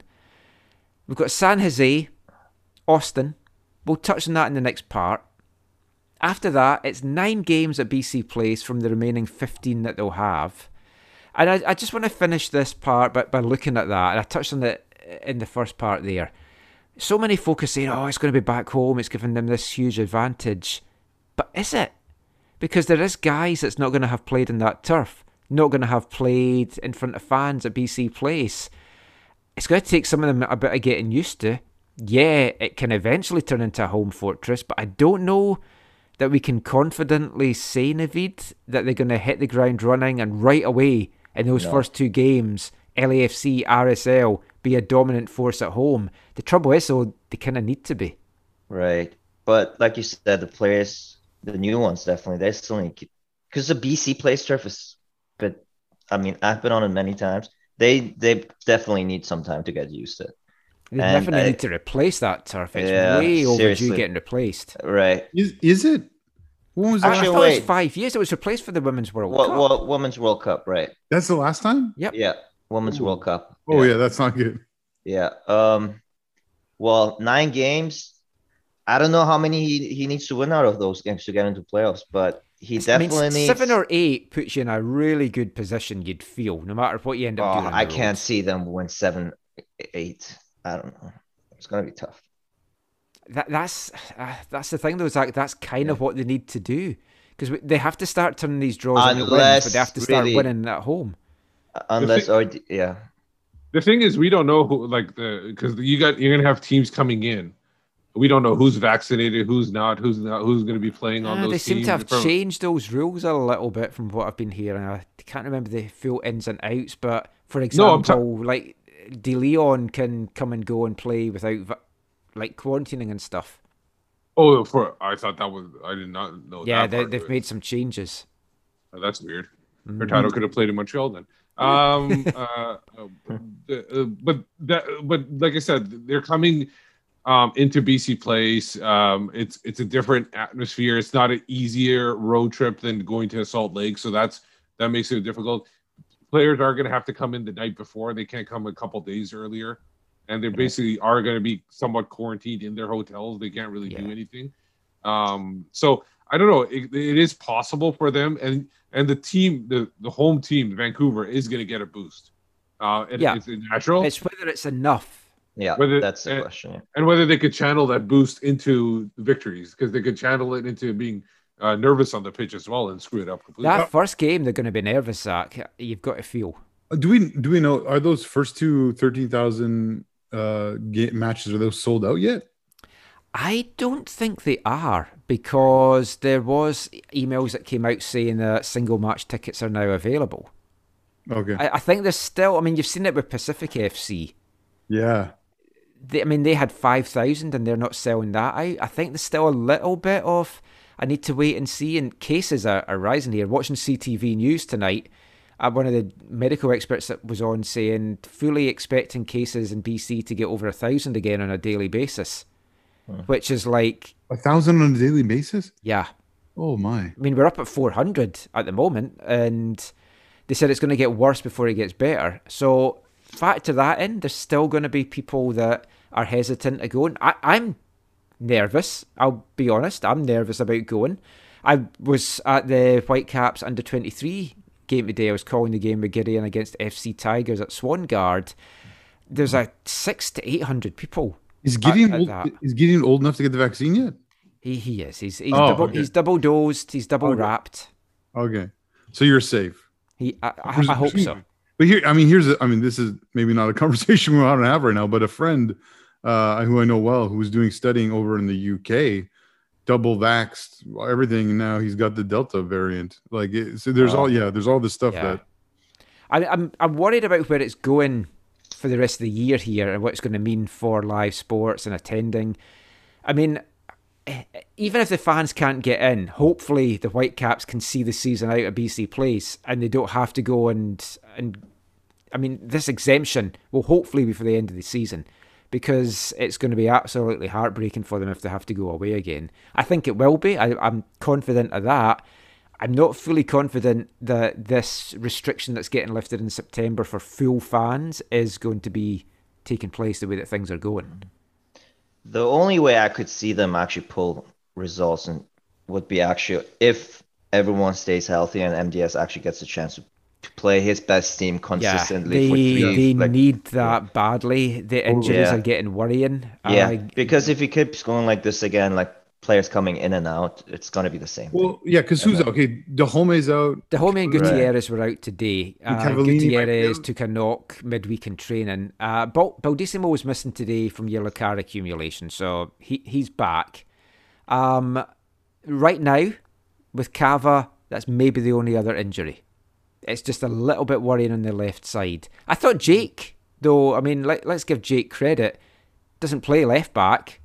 I thought he was good at left back today. Yeah, I thought so too. He did, a, did get the job done. I mean, I was surprised when I saw it. Surprised to see Brian White on the wing. I, I think he That was didn't work as well. No, you gotta have some pace in the wing. I, I, I think I think Jake was helped in that second half having Russell to be Yeah. able to cover for. There's a few times where Russell was covering for him, so he could try and get into the attack, which he loves to do, and which is helpful for the team's offense because he knew, kind of like we talked about earlier in the season with Guti, he knew he could bomb forward because Russell was going to fill in for him, and so that that helped. That I think helped him in the second half. Uh, Jake can't be the left back, your full time left back going forward. Oh, no, but, no, no, But in a spot cover, Right, yeah, he, yeah. Did, he did a respectable job. Yeah, how did uh, how long is Guti out for? we don't know. They don't. know. Um, so he it was Wednesday at training. He just felt something. So Mhm. fingers crossed, not long. But I guess we, we'll wait and see because there's two two games coming up pretty quickly. Friday, Wednesday. Yeah, we'll see how it goes. Last thing I want to mention this part, mentioned it there, the Whitecaps under 23s taking on FC Tigers Vancouver at Swangard this afternoon. One all draw. Uh, magnificent to call the game at Swangard. Happy just to be back in general watching Whitecaps taking the pitch there. Great game. If you haven't seen it, check it out on FC Tiger Vancouver's uh, YouTube channel. Really, really entertaining game. Some really good Whitecaps young guys coming through the ranks. There was three guys from the MLS roster on that. Isaac Boehmer in goal, who did not have a, a great game. I've got to say that he's a little bit shaky. I saw uh, the goal. Yeah. Kamron Habibullah, uh, he was there as well. Average, couple of flashes, but not lighting it up the way that all these folk on Twitter who's like, why is he not playing? Watch that, you'll see why he still needs to develop and get a bit of time. Aren't those like friends and family though? Like not to not to be disrespectful. Not not all of them, no. Oh, okay. No. I mean, I'm very high on Cam. He's got a bright yeah. future ahead of Okay. him. You don't want to be throwing him into this kind of situation. And in this match, he showed he's very easy to take out of a game. So there's that as well. Matteo Campagna, there, who has got the homegrown deal but isn't on the roster yet till there's a space available, he came on in the second half. Actually played centre back with his brother Christian as well, which was lovely to see the two of them as a centre back pair. And he bossed the second half when he came on. He was outstanding. But for me, three white caps that were tremendous today that I just want to mention.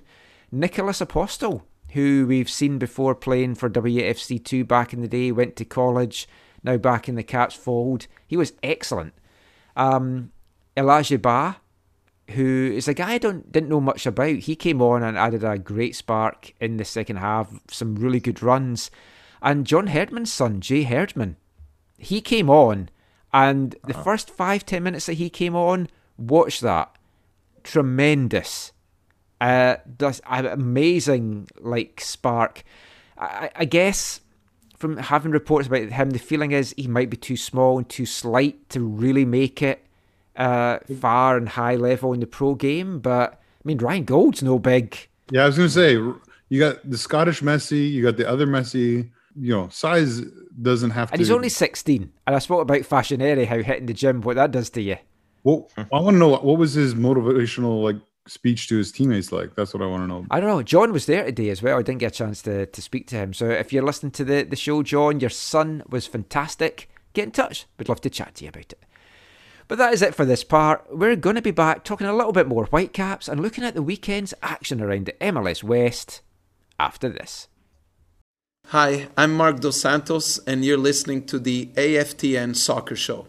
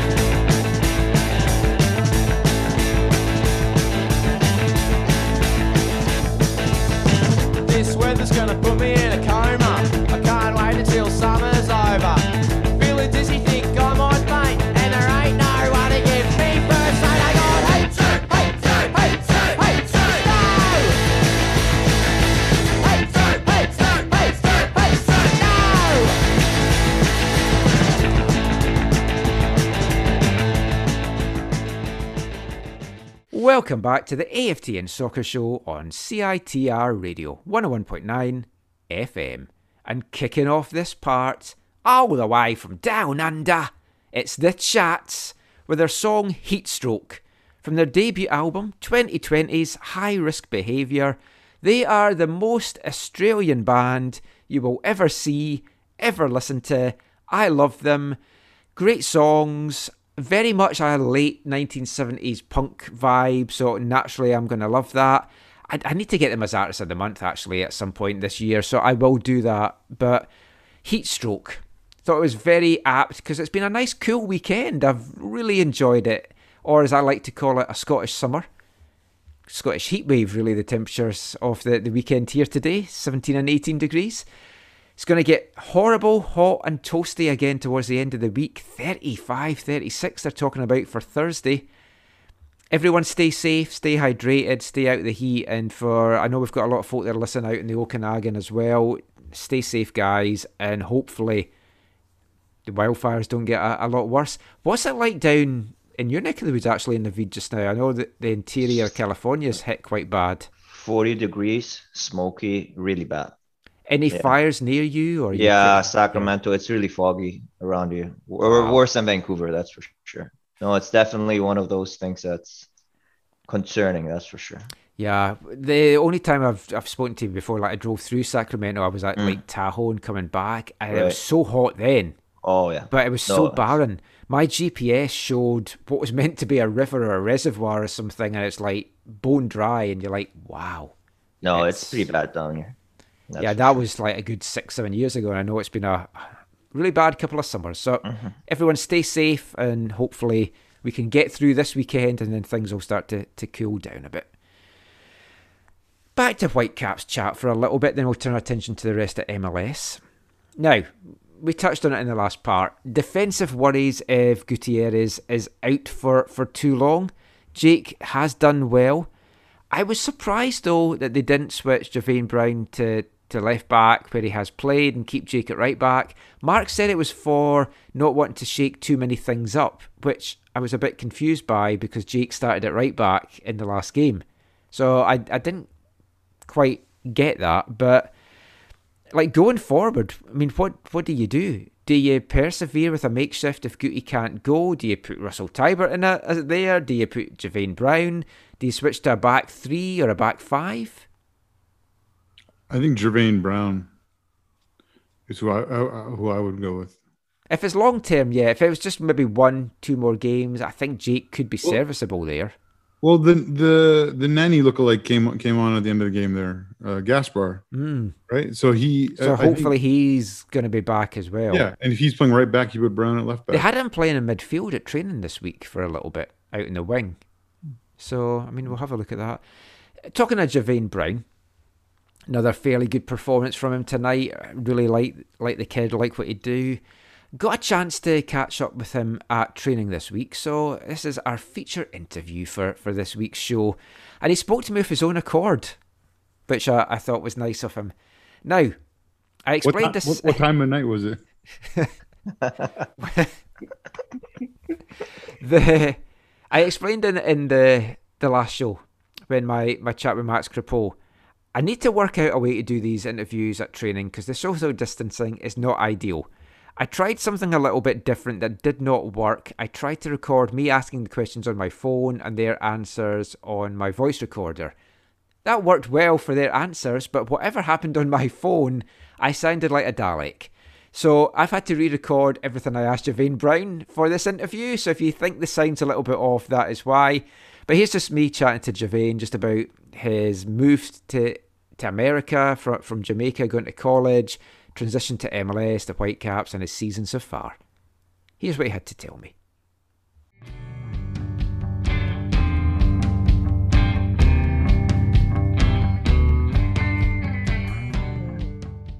Hi, Javain. Thanks so much for chatting to us today. I guess first thing to, to really ask you, you you've been with the Whitecaps since the start of the year, getting selected in the first round of the, the Super Draft. Had quite a few months under your belt now in Major League Soccer. How have you found the transition from going from the college game, the USF, and playing in the, the leagues over in Jamaica to, to what you've experienced so far in Major League Soccer? I mean, it's it's a bit different, you know. Um, you got to be consistent. You know that that's that's the most important thing, consistency. But you know, as as I go on, you know, um, I learn from each and every one in the group. You know that you know, you can't you can't you can't be overthinking certain stuff. You just got to work each and every day and try to improve. When we spoke to you at the start of the year on draft day, when yourself and David Egbo kind of spoke to media after all the first couple of rounds of the draft had wrapped up, you, you came across excited to be here, excited to be a white cap, also very confident in your own abilities, what you would be able to, to offer this team going forward. Now, we've seen it countless times over the years here in Vancouver, uh, other teams uh, around the league as well draft picks that their minutes in that first season. Some guys can come in, get a lot of minutes. Some guys don't don't see the pitch at all.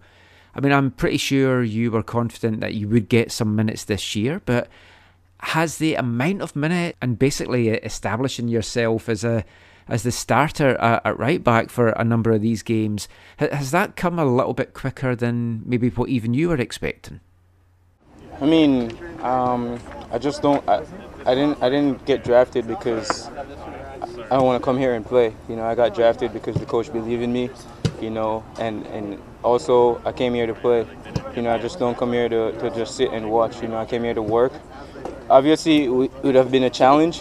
You know, but each and every day I put in the work. I try to improve myself. I try to better myself. Not not only on the field, but uh, on and off the field you know so that's that's been important you know and as i said as as, as the season go on I'm, I'm i'm gradually building more confidence you know which is good So when we spoke to you back in January, one of the aspects of your game that you felt you were needing to work on was the attacking side, because obviously you you, you've played a lot of good defensive play. You, you've been playing as centre back. You've been playing as right back over the years.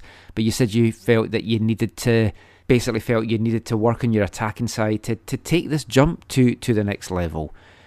From the matches that, that we've seen, it's certainly something that, that looks like you've added to the game. You've had some really good attacking performances out there for the Whitecaps as well as on the defensive side. Would you say that's been one of the aspects that, that you've worked hardest on since joining up with the, the Whitecaps? Yeah, that's that's one of the things that I, that I've been working on, you know, going forward because you know, as you can see nowadays, fullback like the, the modern day fullback fullbacks, you know, they, they tend to go forward a lot, you know, and that's that's a side of a game that I, I said I want to really improve on. Defensively, I think I'm, I'm good, but there's still works to do. But my most important um, thing to do now is to just work on my attacking pieces. So as I mentioned there, you, you can play centre back, you can play right back. For the Whitecaps, we've primarily seen you in a right back role. Looks very comfortable out there. Look like you belong at this level. How much right back have you played in your career? How, had you been primarily a centre back, or was it kind of like splitting time between both positions? I'm more often being a centre back through through high school, through college, you know. But I also play right back for the national team and for my club team back home, you know. But it doesn't matter, you know. I've been in and out of, of the, the, the two positions. Let's say, seeing you out on the pitch in MLS, uh, you look natural. It looks like a, an easy transition for you to, to get into this team, to get into this league. Is that how it's felt for you? Because you certainly look very comfortable out there. I mean, yeah, but I still have a little of challenge, you know. I wouldn't say um, I'm, I'm at a at a spot that I want to be. There's always room for improvement. You know, I also also always want to better myself. You know, as I go on. I mean, naturally, making the move from the college game into the pros, even though you've had that experience in the, the leagues of Jamaica, it is still going to be a, a transition and a, a lot for you to learn. Having had those years playing football locally in Jamaica and in the leagues there, what was it that made you decide that you wanted to come over to the US, go to college at the University of South Florida, and and decide to take a little bit of time away from the, the pro game? I mean, it could have been easy for you, I guess, to, to look at going overseas and just playing in a pro league over in Europe or, or wherever. Why was it important for you to, to go to college, get that, that education, kind of find your feet in there?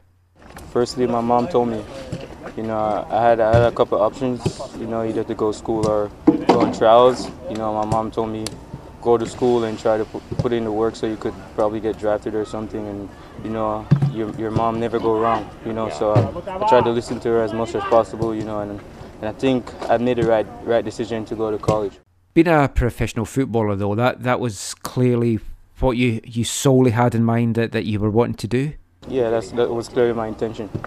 So when did you first know that you had what it took to, to be a pro footballer and to, to make it in the pro game? When I was at the age of 15, first got when I first got called for the national team, going up against all those big guys that plays in England and also playing in MLS, you know, fighting for my spot. That's when I realized that you know I really have a shot at this if if I stay focused, you know, and try to do the little stuff that's necessary. Now, talking of Jamaica, I'm sure you were avidly watching Jamaica's performance in matches at the Gold Cup. You had been named on the provisional roster for the, the Gold Cup, and you have played at the senior level for your country in the past. What did you make uh, of Jamaica's performance in that tournament and the the crop of clearly talented young guys like yourself that are, are coming through Jamaican football just now? I mean, we have good players, you know, but the team chemistry is not there. You know, we don't we don't have enough enough camps so the team to could build together. It's just individual things, you know. But we have great players. But I really I really don't want to want to talk about that right now. You know, I'm just focusing on on, on the Whitecaps right now. So back talking Whitecaps now. You made your MLS debut against Sporting Kansas City in the match down there. How special was that moment for you, and, and what are your kind of personal memories of, of that debut?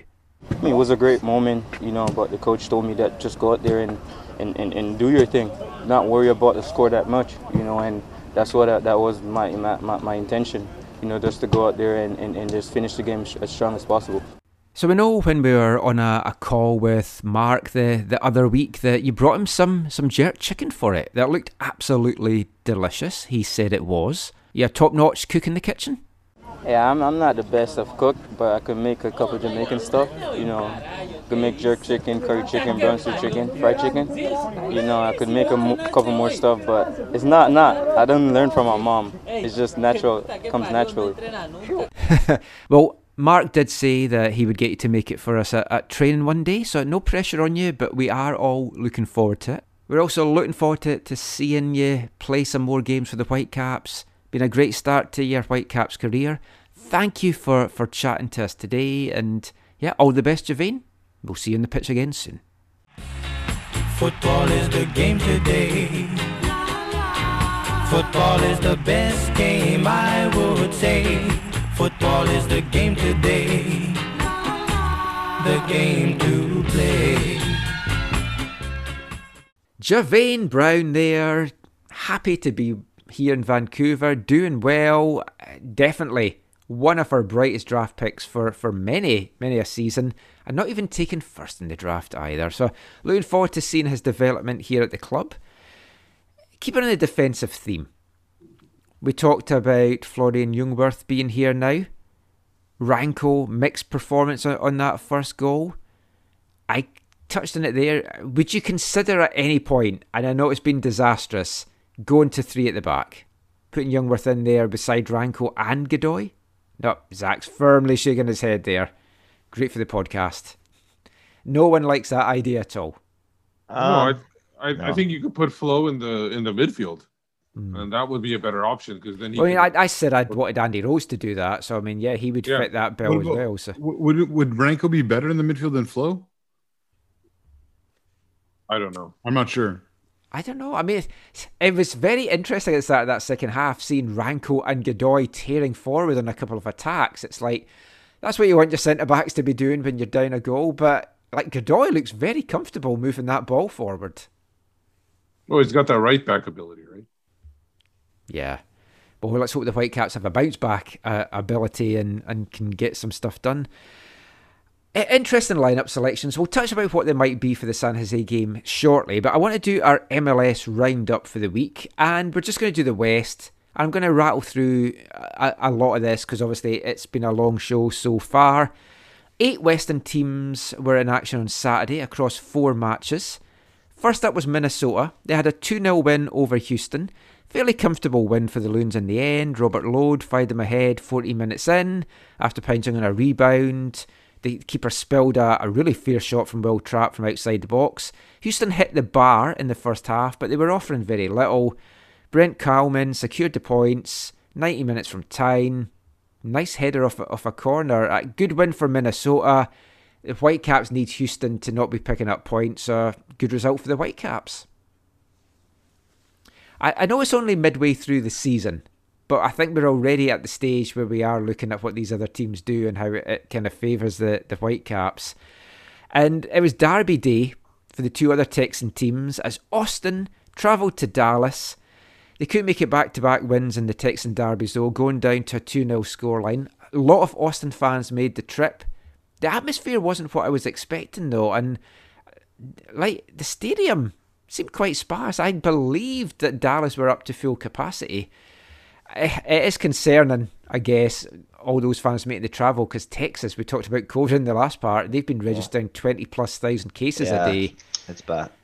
So maybe that is keeping some folk uh, away from stadiums. But you think about what Austin's crammed in, and obviously Austin's a lot more liberal, and they've probably got a higher vaccine uptake than some of the rest of Texas. But you do wonder when some of these restrictions might come back into place at MLS stadiums. It was all Dallas in this one, and it was a bit of a disappointing derby match. All, all truth to be be told.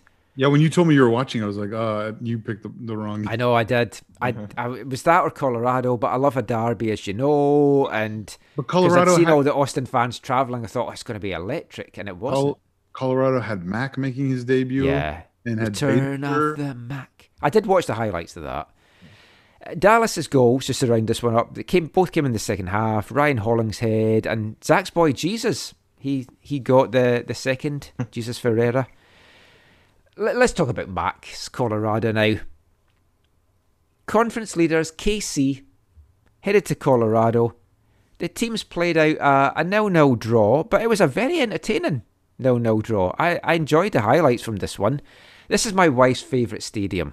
Or I, I think it is. I heard her talking to her friend about how much she loved Dick, so I thought, oh, big Colorado Rapids fan. The most notable thing from this match, of course, was Mac making his Rapids debut. And he, he did well. He looks weird in a green and white uniform, but maybe he'll move to Celtic. Maybe that's going to be the European move that, that he gets. Uh, his Fife's away strip at the moment is green and white as well, so I'll just pitch that out there. Uh, we Have talked I about- ever- uh, sorry, have I ever mentioned to you guys what the Colorado Avalanche ice hockey stadium is named? Don't think so, and I don't know. It's called Ball Arena. So you either go to Dick's Sporting Good Park, Ball Arena, or Mile High Stadium. Is Yeah. Fantastic. I obviously moved to the wrong place. Colorado, here I come. I don't I couldn't live somewhere that's not by the water. I've got to be honest, it's like I like my ocean. I've always been no more than 20 minutes away from the sea or the ocean. So I don't know how But folk the- do that. But they got rapids there. It's not the sea or the ocean. Can we? Uh, I know we talked about this last week, but Ma- does Mac have one year left on his MLS deal? I think so. I think this is Because if he is really planning on leaving and they're going to get nothing for them, that million is starting to feel crazy. There must be well, some. I, I, I th- he signed an extension by by one year. He'll be here next season. Is what I mean. Oh. but still, a million for a year and a half guaranteed. That feels weird. Well, unless they have a thing that where they can see that they're going to deal him off. Remember we mentioned it yeah, that I it mean, might if he be has more a good season, they can sell him. Yeah, either uh, winter, they can sell him in the summer. But again, LAFC, LAFC is more interested in GAM because it helps them keep the salary cap down, whereas Yeah, Colorado's uh, Colorado will get them more want the real money, cash. Right. In Because it only of get it. to 600, 750. Exactly. Can- They're not going to spend can. that on anything either. Yeah. Like Good. Colorado will be disappointed they didn't get the victory in this one because they, they were the far better team. It was that it was that poor performance by KC, but I mean, I- if if points are going to get picked up by the teams above the Whitecaps, at least make it one. So I mean, that's fine. Colorado though, I. It's too early to say they've secured a playoff spot, but I mean they look fairly comfortable the way they've been playing. The additions that they've made, they're an exciting team to watch. Yeah, Johnny Yeah. couldn't Did, get it uh, on at Dick's Sporting Good. No, Was was Nico on the bench? I was just gonna ask, I did don't Nico know that. I didn't. I didn't look I at the didn't bench. see if he came on, but yeah. you kind of wonder if his days might be a bit numbered there, the going forward. But I don't know. Saturday's action wrapped up with Portland winning a five-goal thriller with RSL at Piggy Park. Asprilla fired the Timbers ahead from the spot ten minutes in. VAR stepped in to to give that penalty. I kind of feel it was a little harsh, but by the letter of the law, I mean it, it was a penalty. Yimmi Chará doubled the lead in the 29th minute. Nice finish after great build up passing movement but by the Timbers. Albert Rusnák pulled one back for the visitors five minutes before half time. He should never have been allowed to, to put that goal away, but Felipe Mora, four goals in his last five matches now for, for Portland. Beautiful goal just past the hour mark, beat the offside track, Yeah. collected a pass, spun around, finished with aplomb. Mm. Put the Timbers 3 1 up. That was one of my goals of the weekend from, from the games that I saw. I haven't, haven't had a chance to see the Eastern games yet. And the Kreilach was released, but only with 10 minutes to go. He was on for the whole game, but he only scored with 10 minutes to go to, to make it an interesting ending. But the Timbers held on for the, the three points. Well, and it had the little spice at the end where Yimmi's brother Diego got sent off for a very, very easy second yellow to give as he Yeah. stomped on the guy's ankle. Yeah. When I mean, there's no malice in it. He just went over the ball. Right, But right. it Or was stomp is not the right term. Sorry. Yeah, it, it was a it was a clear clear Yeah. sending off. Timbers keeper Ivacic, couple of big saves in this one. He's been a bit ropey so far, but he wasn't bad in this. Only game on Sunday in the West, aside from the Whitecaps, was the Californian Derby, one of many. San Jose hosted LAFC. Watched the highlights just before came on to record this. Now the the Quakes are now unbeaten in seven. They've suddenly hit their stride. Uh, only two wins in there, but it's still picking up points every single week. They're climbing the table. You'll hit the bar for them early on. Then Nathan scored 11 minutes in. We wondered where Mr. Whitecaps was. Playing for San mm-hmm. Jose. Put them 1 0 up. It looked like Espinoza had scored initially, and I was going to say there's no way that free kick should ever have found a way into the back of the net, but Nathan got a, a little touch on it. Quakes made it 2 0 in the 29th minute. Javier Lopez. Yueill scored an own goal to make it 2 1. And then no more scoring in the second half. LAFC struggling to find form just now. They've lost Segura, so defensively they're kind of struggling. Um, I don't know. It's we talk about bold predictions and stuff. I'll throw this one out to you. If LAFC don't make the postseason, does Bob Bradley keep his job? I say no. Nah, I think I would be bold to get rid of him. I know his storied career, but it's just not working for him.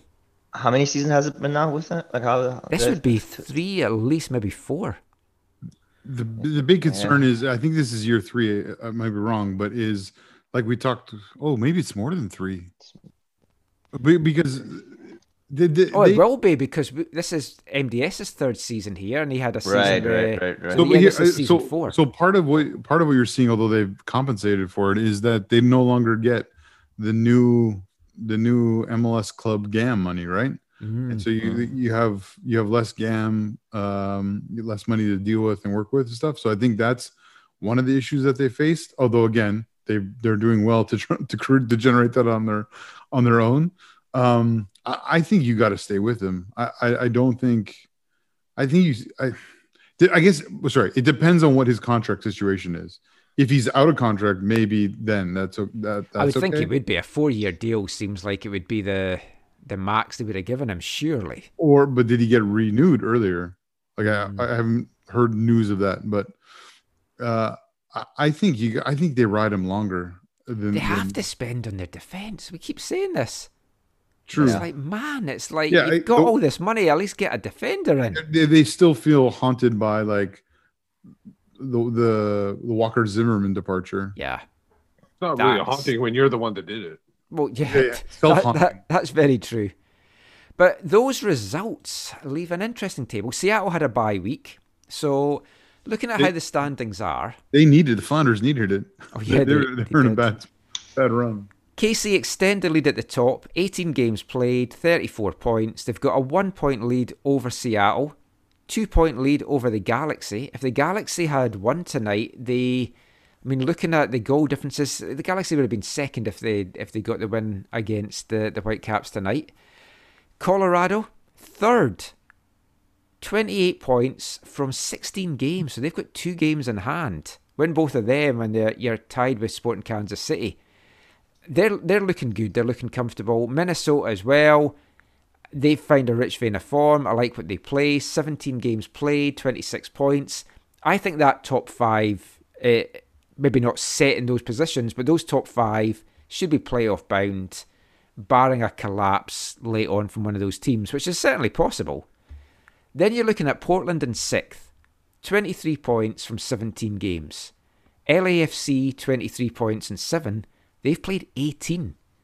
You've got Salt Lake on 21 from 17, Dallas on 21 from 18, San Jose on 21 from 18, Houston on 18 from 18, and then Austin and the Whitecaps 16 from 17 games played. Tight. And of course, Whitecaps heading to Austin a week on Wednesday. Big, big game.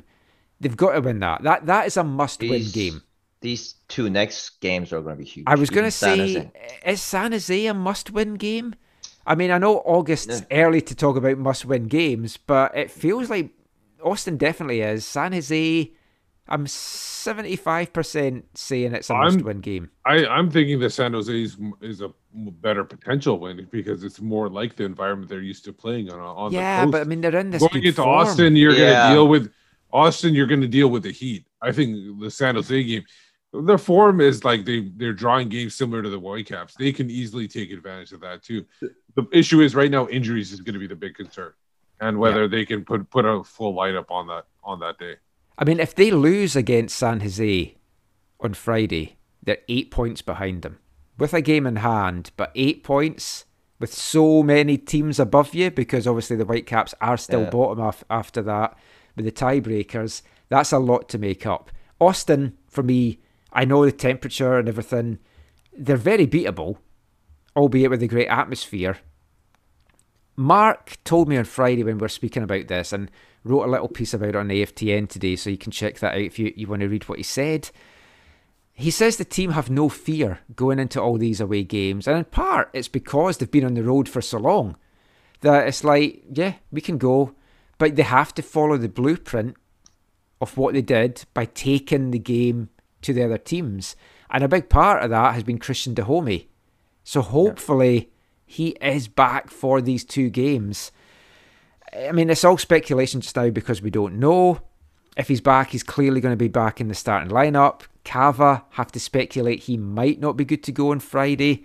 So you're probably looking at Brian White leading the line, hopefully with the, home in Caicedo either side of him. Midfield, what would you do there, considering the performance of, of Caio tonight? Well, I would essentially um, for this whole lineup. I'm just going to go over the whole lineup. You put the most healthiest players closest to their natural positions. That's Mhm. what you essentially have to do at this point. Uh, wherever I don't know who's injured and who's not, so it's really a, just a point flip for me right now. Yeah, I mean, what about midfield for you, Zach? Who do you go with?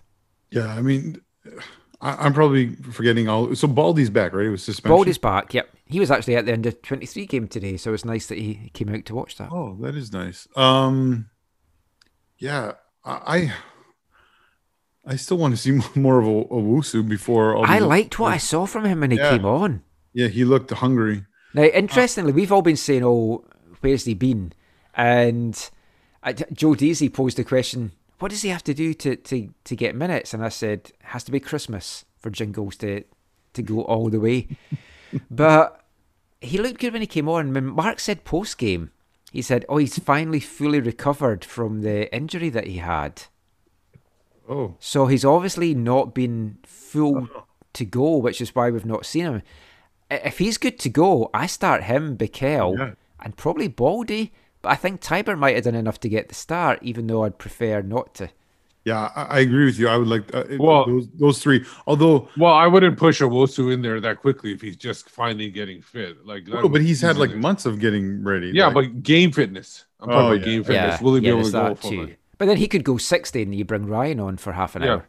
exactly. Yeah, that would be. I like that. But but but Owusu, Bikel, and Baldy sounds sounds kind of fun. I I, I really I I think Russell's got to be a got to be a guy off the bench. Like I don't know. I, I you're right. They might do it another way, but I know this is just today was a Sunday was an awful performance for Caio. But what what is what do you see his role like long term? Because before earlier I would have said it's like uh, a a destroyer like a Bikel or a Wosu or Baldy maybe with Caio and Gauld.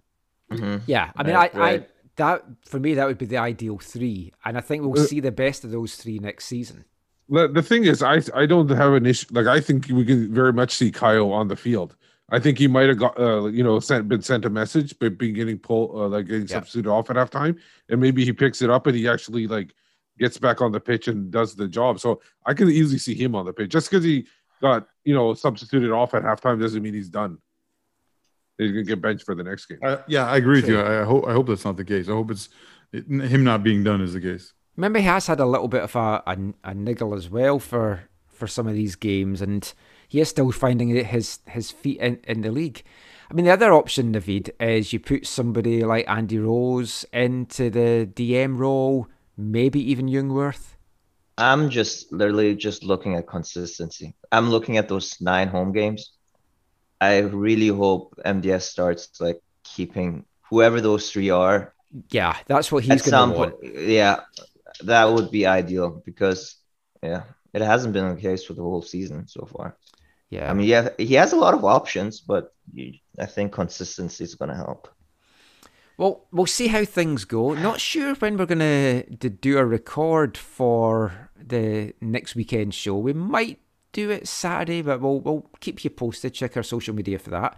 That is it for the Whitecaps chat. That is it for the MLS chat. That is it for the men's soccer chat for this episode of the show. We're going to be back talking about the Golden Girls, the Canadian women's national team, making Canada proud once again. We'll be back chatting about that and the future of women's soccer in this country after this. This is Atiba Hutchinson, and you're listening to the AFTN show.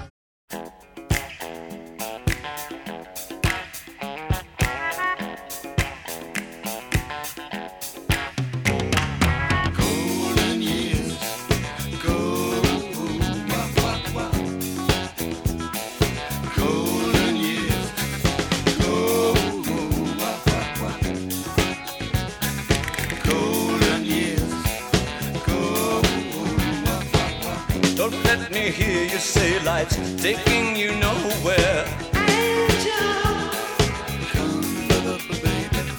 Look at that sky, life's begun. Nights are warm and the days are young. Lose my feet, they lost, that's all.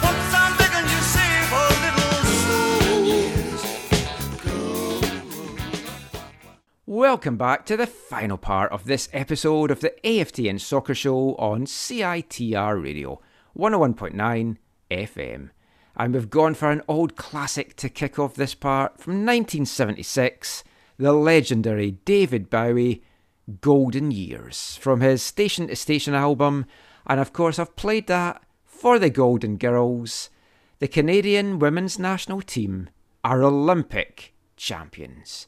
How good does it feel to say that? Did you ever think it was going to happen, Zach, after all the close calls and heartbreak of the, the last couple of Olympics?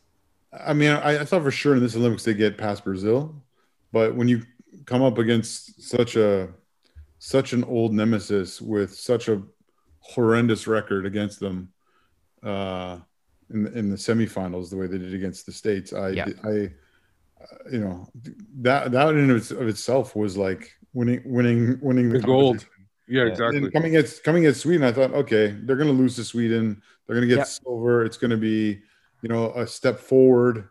But I mean, yeah, I mean, I, I- I wish we were talking about this at the beginning of the show because I know this is a Whitecap centric show, but there's there's a lot of Whitecaps content in this in this women's national team.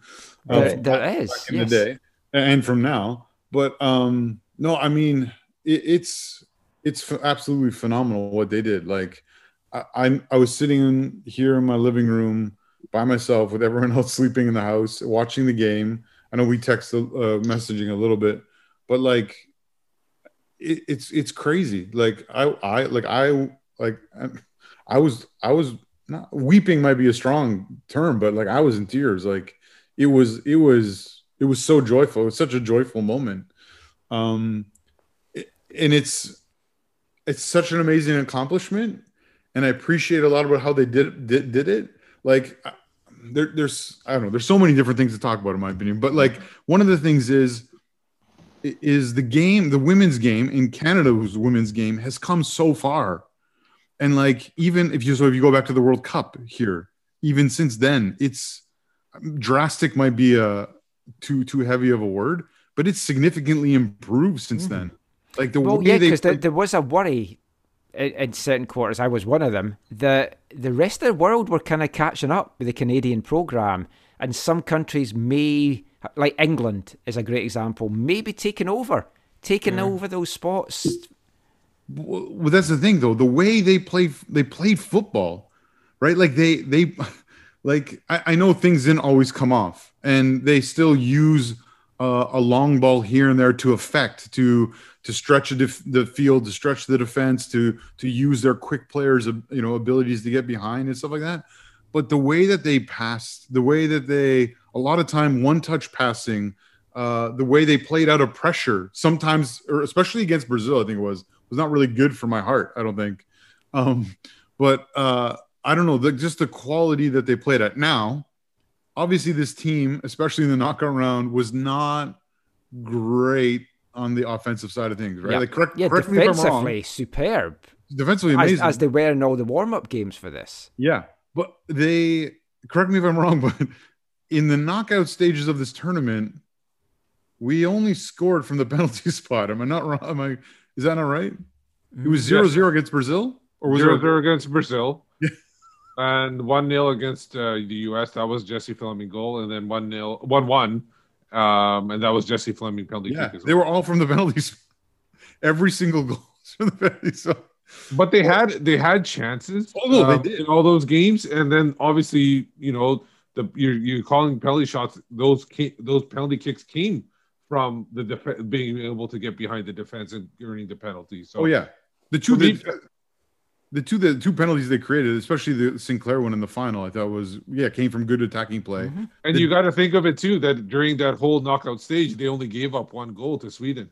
They never gave a goal to US, and they didn't give up a goal to Brazil. Yeah, and I haven't read I haven't read much, but I think there must be a, a significant. Well, they didn't play US in the in Well, the in- stages. It was. the- uh, it I'm was talking about the knockout stage. in the semifinal. Oh, sorry. Semis. yeah. They, in that game, I'm sure there's lots of Americans who feel that the the PK given it for, for the foul on Deanne Rose was not a penalty. But but it doesn't matter. The referees did. The VAR. The VAR. Referee's did. always right. Yeah. Yeah, and, that- and the that was fact is, they converted. They converted. Yeah, I, I would hate to be a Minnesota United and U.S. women's national team fan in the same week this week. That'd have been tough.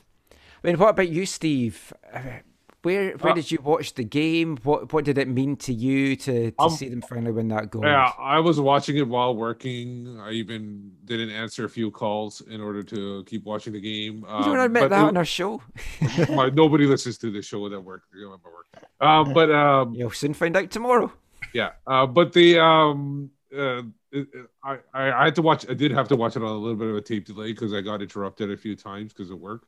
Uh, but just unbelievable. Like I I myself was kind of getting very emotional over the win.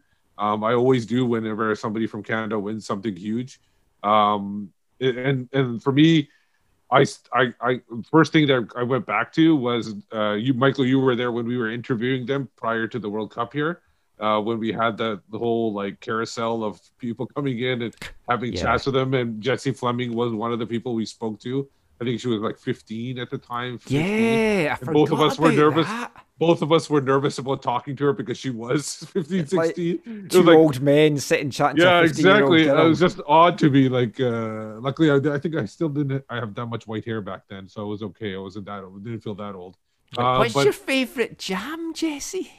yeah, um, and so and so it was. It was just odd. Like I, I like I, I, I, I, I don't. You know, talking to like Sophie Schmidt. I know she didn't. I don't think she played at all. She did. But no, she she played a little bit here and there. She was came on as a sub. I think. Like, I, maybe I'm wrong. I miss, might have missed the part. I there. think she played in the Great Britain game. I think. Okay.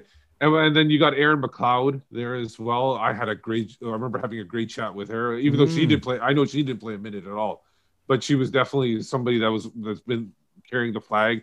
And then you got, you know, the the coolest thing was Karina LeBlanc is the one in the studio, and she's emotional about it. It was just like Right. just through the generations.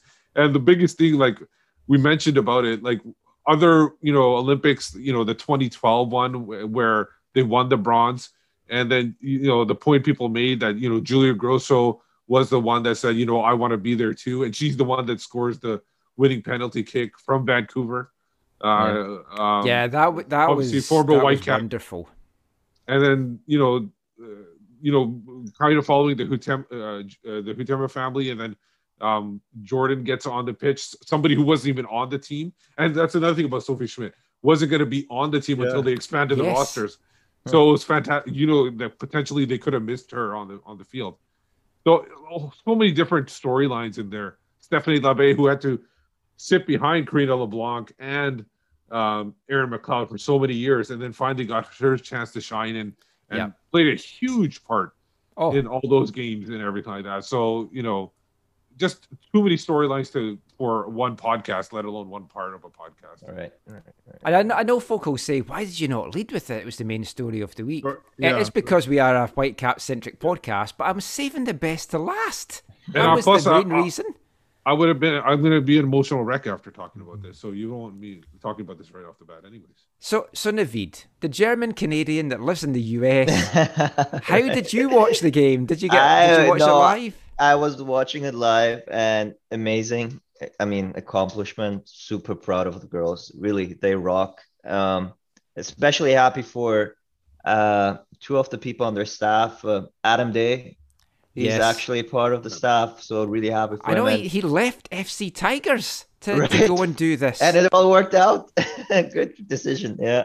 And I, I think Steve maybe knows uh, Jasmine Munder. She she's a performance analyst. She played for UBC, so there's like yeah, a I, UBC I remember connection. chanting her last year at Right. UBC. So she she could have gone on, and, Oh, and we'll, we'll talk about player. the lack of opportunities. She Yeah. was the ideal person Oh, that's come through was- locally that could have gone on if there'd been stuff to play. in here. Exactly, exactly. So super happy for both of them. And man, the penalties, ups and downs, like emotions. That's like, Yeah.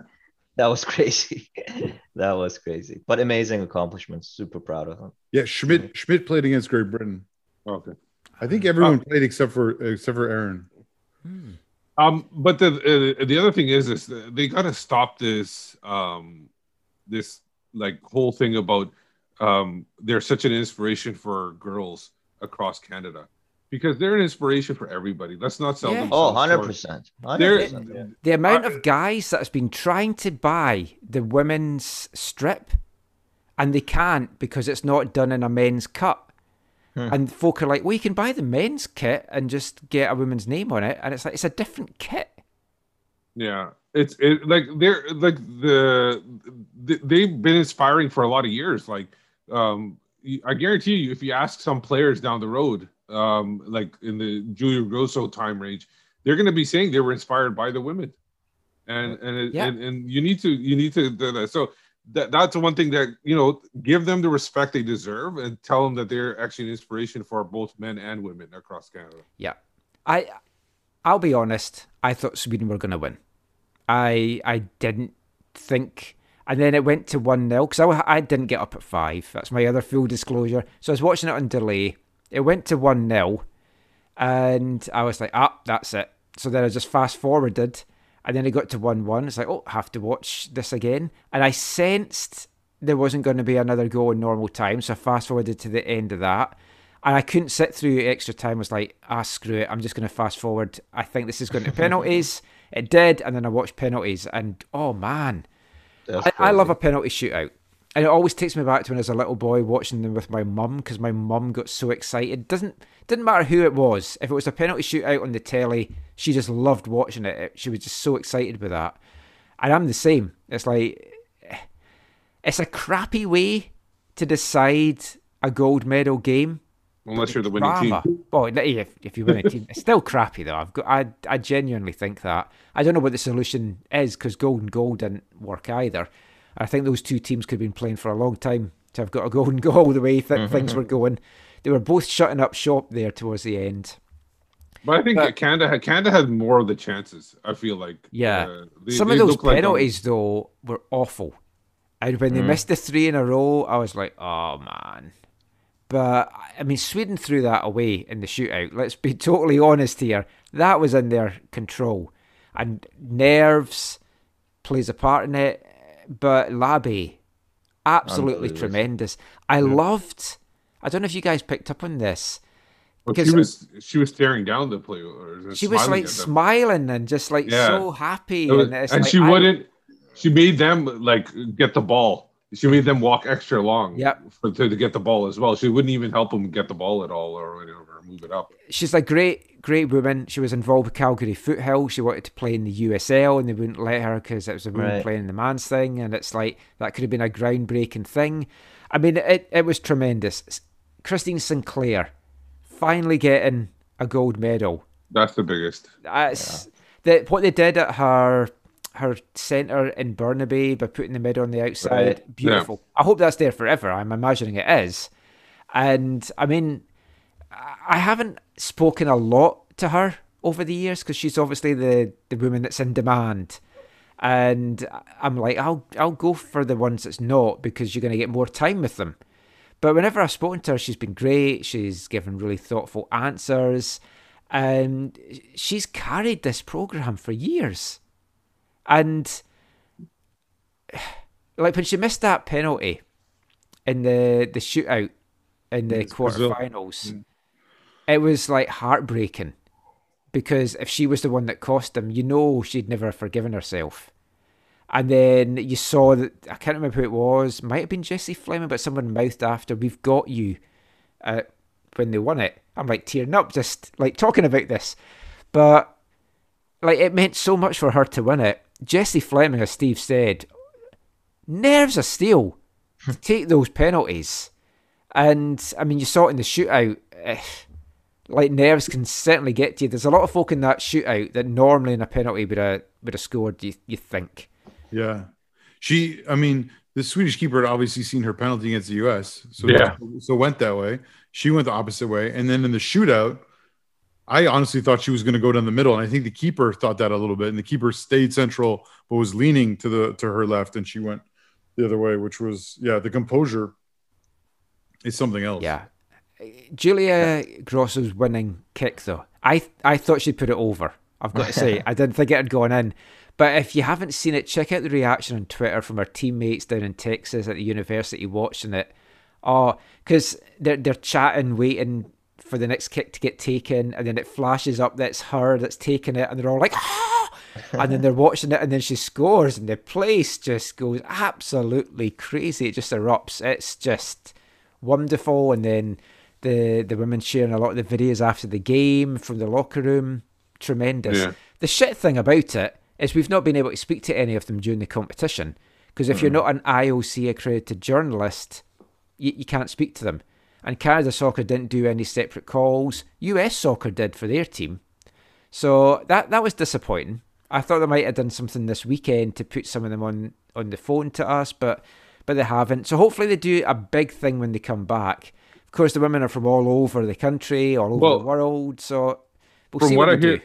From what I hear, they are going to do some kind of victory tour or something. Oh, like they that. have to So, play yeah, some so- games if nothing else. Even Yeah, play so against think- each other, eleven aside. It's like you'd, you'd Yeah. watch that. Yeah. But yeah, fantastic stuff. But I want to talk about the other big thing that comes out of this. What what does this do for the women's game? Hmm. Of, like Canada soccer in general, great as Steve mentioned, but the women's game in particular. Just to round off this this show, there was all this talk during the World Cup about the legacy of the World Cup, what it was going to do with the World Cup being here, what it was going to do for the women's game, the the inspiration that it was going to be to young girls coming through seeing this, and it has to an extent done that. To an extent, because six years later, there's still not a professional women's club in Canada. There's not a professional league. There's things in the works. The CPL have talked about that they want to do that in the future, but they still have to get their own like men's side of it up and running, and it's there's been teething problems there. Yeah, I think I think that might come after they recognize the men's player union or Yeah. So what we took 2035 we could be looking at at this rate? I don't know. Well, I, Uh, the, the C, I mean, the CPL, like it, it it's kind of like it's kind of like they're hey, one day we'd like to have relegation and promotion. They, they say it because I I do think they believe it, but they also know that it helps them to say that with the soccer purists or the football purists. Yes. And this, I think it's very similar with this. We want to have a women's league as a part of our setup. Well, it's the big elephant in the room, and it's the it's the shocking elephant in the room that there's not even a pro team in Canada. I mean, way back when I first moved over, there was pro teams in Canada. Whitecaps had theirs, Ottawa had theirs. How have you gone backwards in the ten to fifteen years? Well, I mean, behind the scenes, and more recently, uh, in the public, in the public, there's, I think, been understandable reasons why some of those teams no longer Well, exist. yeah, I I taken taken that out of it. Obviously, now the, the new proposed BC League One, the mandate was any team that joins that has to have a women's program, has to have a women's team. There's going to be a women's division. So the Whitecaps are in that league. So the Whitecaps, it's going to be the Rex Elite, I, I would imagine, unless they they form a, a new team specifically for this. But it's a semi-pro league. Um, so they'll they'll have that. TSS Rovers will have that. Victoria Highlanders will have that. The, the other teams that, that are in it that I, I I won't name as well. There was meant to be a proposed Canadian National League. That was one of the things for that. That doesn't look like it's going to get the, the go ahead and sanctioning from Canada Soccer just now. Christine Sinclair, after winning gold, I want to read you her quote, as most of you will have seen this. She said, I hope that we'll see some investment in the women's game. I think it's time Canada gets a professional league or some professional teams. And if a gold medal and three Olympic medals doesn't do that, nothing will. So I think it's time for Canada to step up. Now, yeah, uh, yeah, I want to mention that the the thing is, is the federation definitely should help set up the league, but they can't be financially responsible. They the thing is, we're gonna have they're gonna have to find owners who are willing to invest money into the league. Yep. Even like this something like the CPL, that's not gonna fly unless you get like eight- six, eight people to uh to bring out the money because it is going to be even the CPL right now is a money loser right now Well, that- until that's, you that's develop it. exactly it. And it's And- like we, we all want it, and let's let's be let's be totally realistic here. And I, I've had chats since the women won the gold with somebody that is involved in the women's game. I'll just leave it at that. Uh, somebody who has spent money making sure that there, there's women teams and and various things, and it wasn't Greg Kerfoot, but they've lost a fortune by having women's teams. And how many people are out there that are philanthropic enough to put that kind of money in to make a sustainable pro selection of pro teams or a pro league? You, you need somebody, as with the CPL, that's prepared to lose money in the early days of this league. And there's going to be folk listening to this going, How do you know they'll lose money? Trust me, they will lose money. I've spoken to somebody that's got successful teams and they've lost a fortune. Yes, there's interest. Is there interest when it's not a World Cup year? Is there interest when it's not Olympic year? Yeah, there is, but not as much. And it's all about bums on seats, but even that is not sustainable. If you go for a Canada wide league, the travel is horrendous, the costs are horrendous, the costs are prohibitive. The CPL, just go and speak to some of their owners, they'll tell you that. If they have an NWSL team, the Whitecaps had inquired, and it wasn't because they didn't want to, it was the costs of it. They lost a lot of money on WFC2. They were going to lose an, even more money on having a women's team, so they walked away from that. They might still be interested.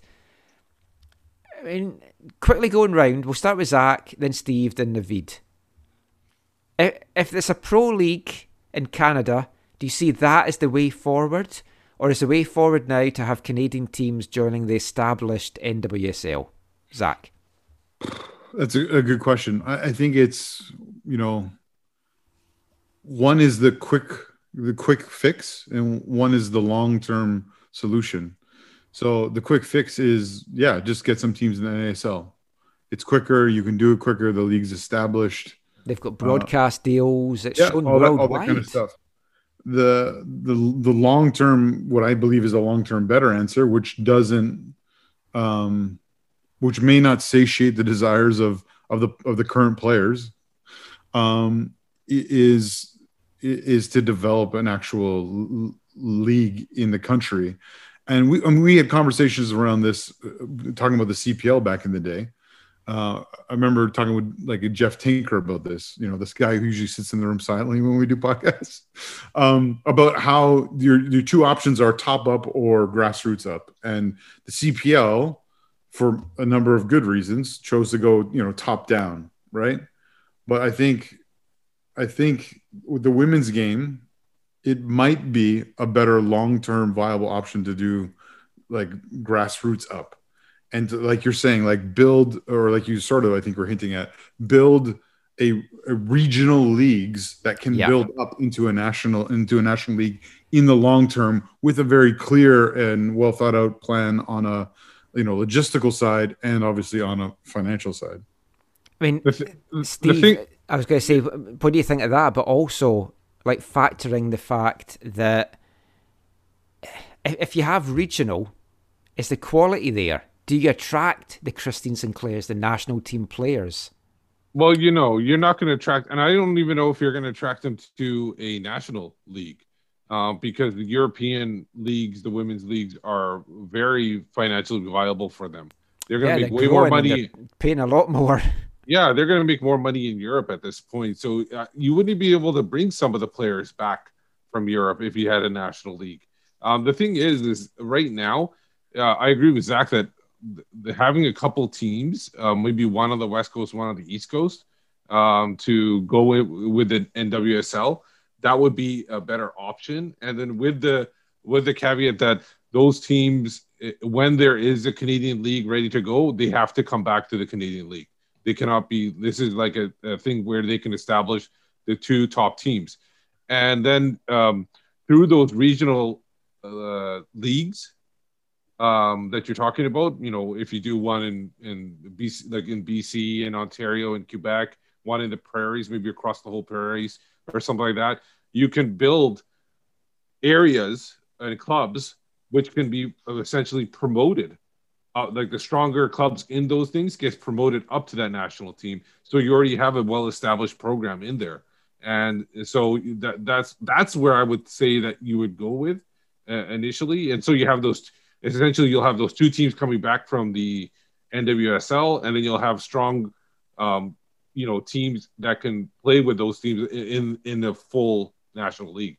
I think that that's the best way to go. And I, I would say even that would have been a really good way to do CPL as well. Um, that you do it that way. But CPL, you have a lot of Canadians out there playing in lower leagues, and you also have a lot of um, international players still out there. The Yeah. women's leagues, they might not have a vast talent pool right now, and that's what you got to build up with that regional league. Yeah, it's a, it's a slow it's really a, build. It's a long term. They need to look long term instead of having because the short term should have happened a long time ago.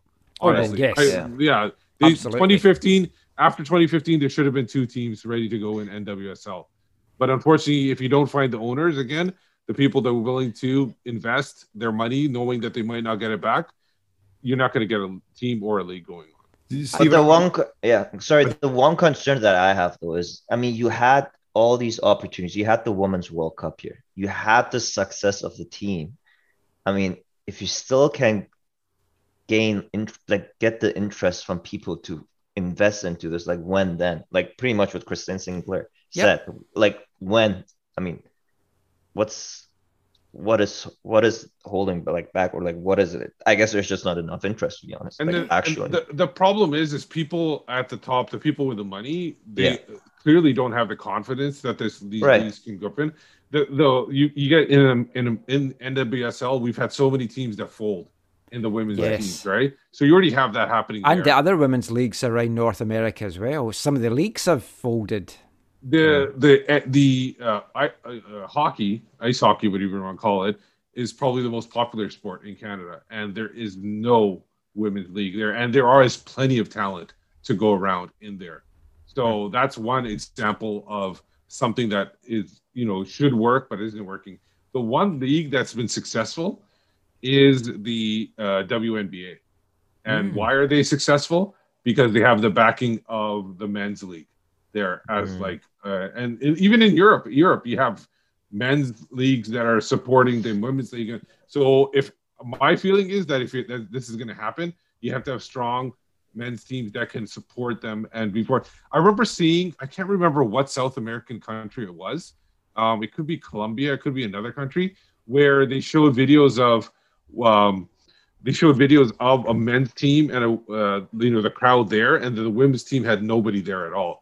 So they basically made a mandate where they had to make it as like one. So they basically kind of stripped the shirts where you play half half the half the badge was on the men's kit and half the badge was on the women's kit, kind of putting them together and making it one cohesive like group. Like you have the men's team and the women's team at the same level, and then you got like an explosion of supporters at the women's games.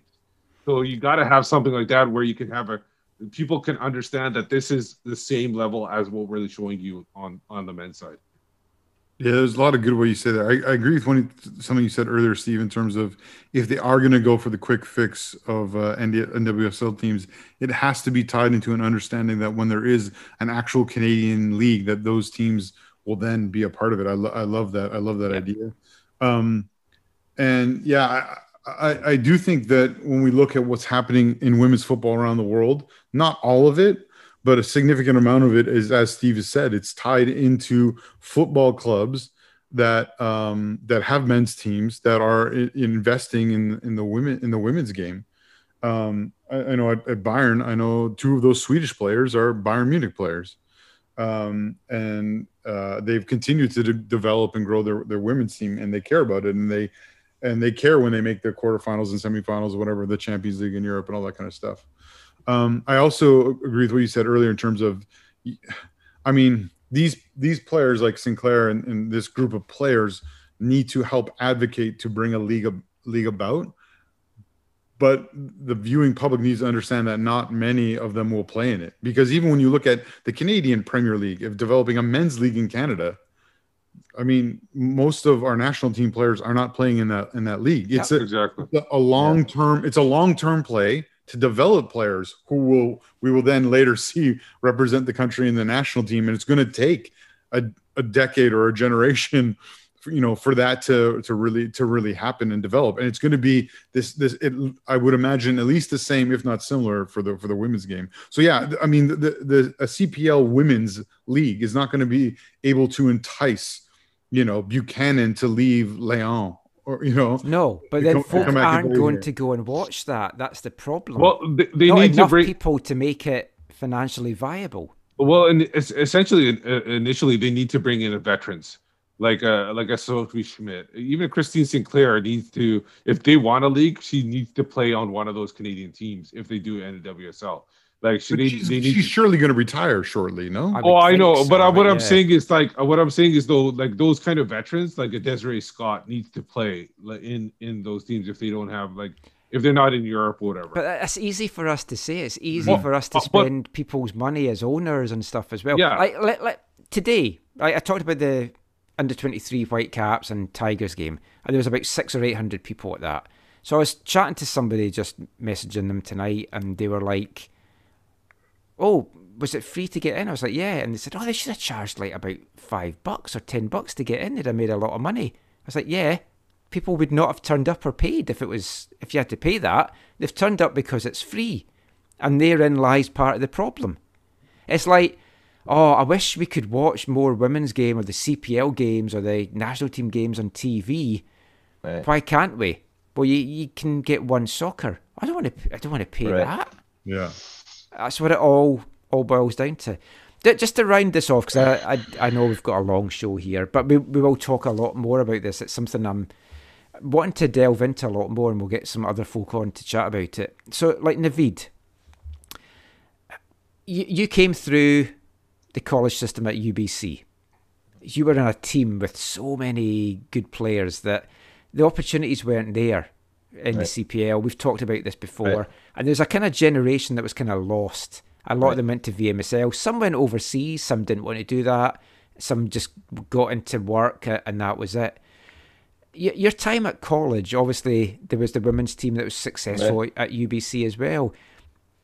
How many women, how many young girls do you feel have been lost to the game of football just because those opportunities weren't there even when you were around? Hmm. Oh, it's the same situation as with, with the guys. I mean, like I said about Jasmine Munder, Yeah. like she's one example. Like she, at that time when the, if there would be a league, I mean, she would be going on for better things for sure. So having something like that would be ideal for all younger girls, women's. I mean, seriously, it would be I mean, the, the college game's great. It's but great. So it's many great. of them. Yeah. But that's after it, that, that's the that- highest that's it. level. Yeah. That's it. Like I said, E- pretty Or much. even the local leagues. You've got the MWSL, I think it's called. Right. Here. Yeah, it's not a high level. No. And uh I mean that's what it is at the end of the day. I mean it- literally the, the highest girls can play is the university level, s- which is sad. It's terrible. Absolutely Sad. terrible. I, I mean, hopefully it'll change. Just to round this off, just a quick yes or no. We'll go round the table. We'll start with Zach. The next World Cup's in two years' time down in Australia and New Zealand. Do you think there'll be a professional team in Canada by the time that World Cup starts in two years? Zach, Sadly, no. Steve, I agree, unfortunately. David. No, unfortunately. Yeah. I I think the same, which is terrible. Let's hope we're all wrong. Yeah. Yeah, Let, for us sure. he, let's hear your thoughts on it. So, like, you can get in touch on Twitter at AFTN Canada. You can leave a comment on our AFTN.ca, the page that has this podcast. Or if you want to send a more detailed response, send us an email, aftncanada at hotmail.com. We'd love to hear what you think would work. Uh, uh, You can say, yeah, fans will come out and watch because look, they turned out to watch the women's team when they've played at BC Place. That's not on a regular weekly basis. If you think that is going to change, tell us why. Tell us why you think that is the case. Do you think there's enough people out there to put their hands in the pocket to attend games, but also to own clubs? Yeah. I'm really curious to hear what, what all your thoughts are on that. There, there's one thing more. One, one thing I just, you know, want to say one more thing. Um, Canada Soccer, I 100% guarantee you, would love to have a teams in Canada Oh, or yeah. a league. Like they they want this to happen uh, because it, it helps their their sport and helps uh, elevate their sport to another level if they have also, surely it's in their remit as well that they Yeah. they're meant to do that. Yeah, so they want to do this. It's not like like I, I saw somebody putting out a petition, which is great. I understand that you want to do that stuff, you're you're sending a petition to Canada Soccer for something that they want to do. Like it's it, uh, Yeah. that, like that's something they want to do. It's nothing they don't want to do. And currently, they're I, I believe they're still paying salaries um for uh, several players. Uh, They were doing it before. I don't know if they Oh, still down in do the it or not. NWSL, yeah. Yeah, they- they cover the cost of some of the- Yeah, they fund the national team players.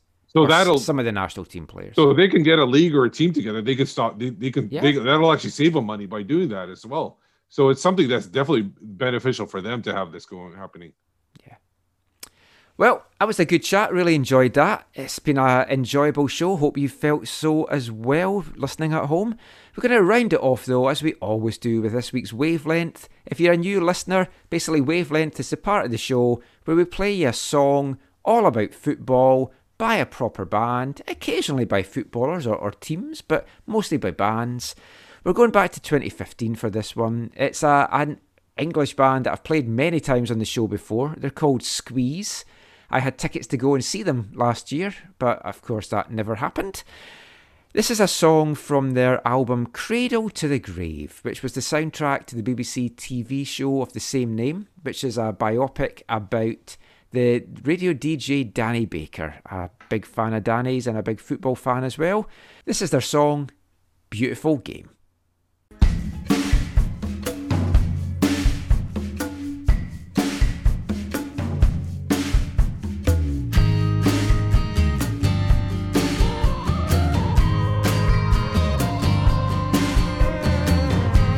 We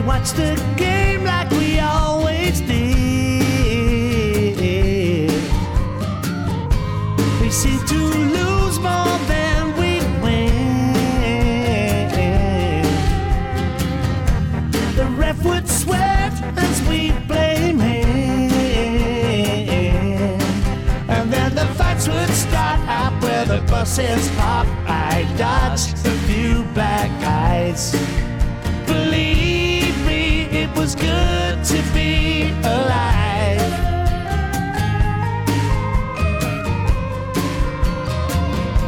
The tribal path led to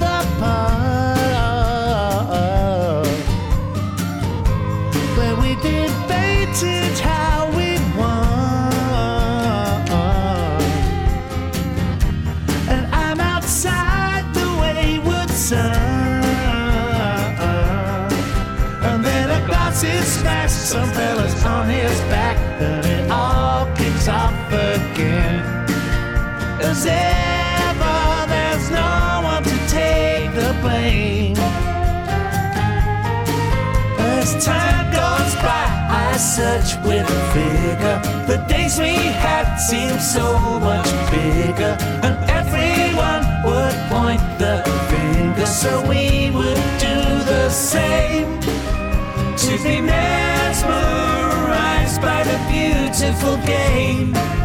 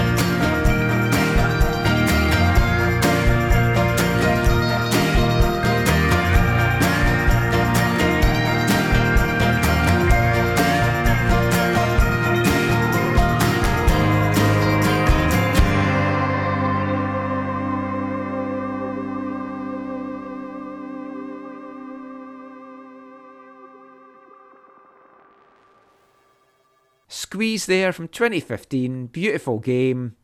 Been a lot of beautiful football to watch in the last few weeks. Hope you've all enjoyed it. Hope you enjoyed that song. Hope you've enjoyed this show. That is it. Just before we go, we'll let everyone know where you can find us online and any final thoughts. Let's kick things off with our guest, who might be a regular if we if we negotiate the contract. He's he's asking for like TAM money, but I don't know that we can do that. Naveed, where can folk find you online? You can find me at nmachinchi on Twitter. And speaking of tran- physical transformation regarding um, what's his name again? Fashion Uh, yes. You got, did you guys see Fonzie's transformation? Oh, yes. I, I meant to do one of those, how it started, how it is Oh, now, because I've got that first photo of him in a white Oh, caps jersey from right. from the under 16, under 15 16 game that probably. he played out in Cloverdale, and it's like, Yeah, I- holy shit. What a transformation. He's been putting the work and he looks a beast. Yeah. Unreal. Yeah. Zach? Uh, yeah, you can find me on Twitter at Zachary M, and it's been a pleasure. And Steve. You can find me on Twitter at WhiteCapsBeat, and if you want to check out soccer in Colorado, check out Dick and Balls. I'm Michael McColl. You can find me on Twitter at AFTN Canada. Read our stuff away from the numbers, aftn.ca. I've put a concerted effort into getting more written stuff up on the site, and there's a lot of that over the, the past week, and there's some more to come. Give us a like and a subscribe and turn on notifications on YouTube, youtube.com backslash AFTN Canada. Maybe we'll have the next round of our quiz at some point soon. It's just been so busy. Let's wait till the next lockdown. I'm sure it's just around the corner. Until next time, we will be back soon. Until then, take care. Thanks for listening. Stay safe. That's the most important thing, whether it's from COVID, whether it's from the fires. And mon the caps.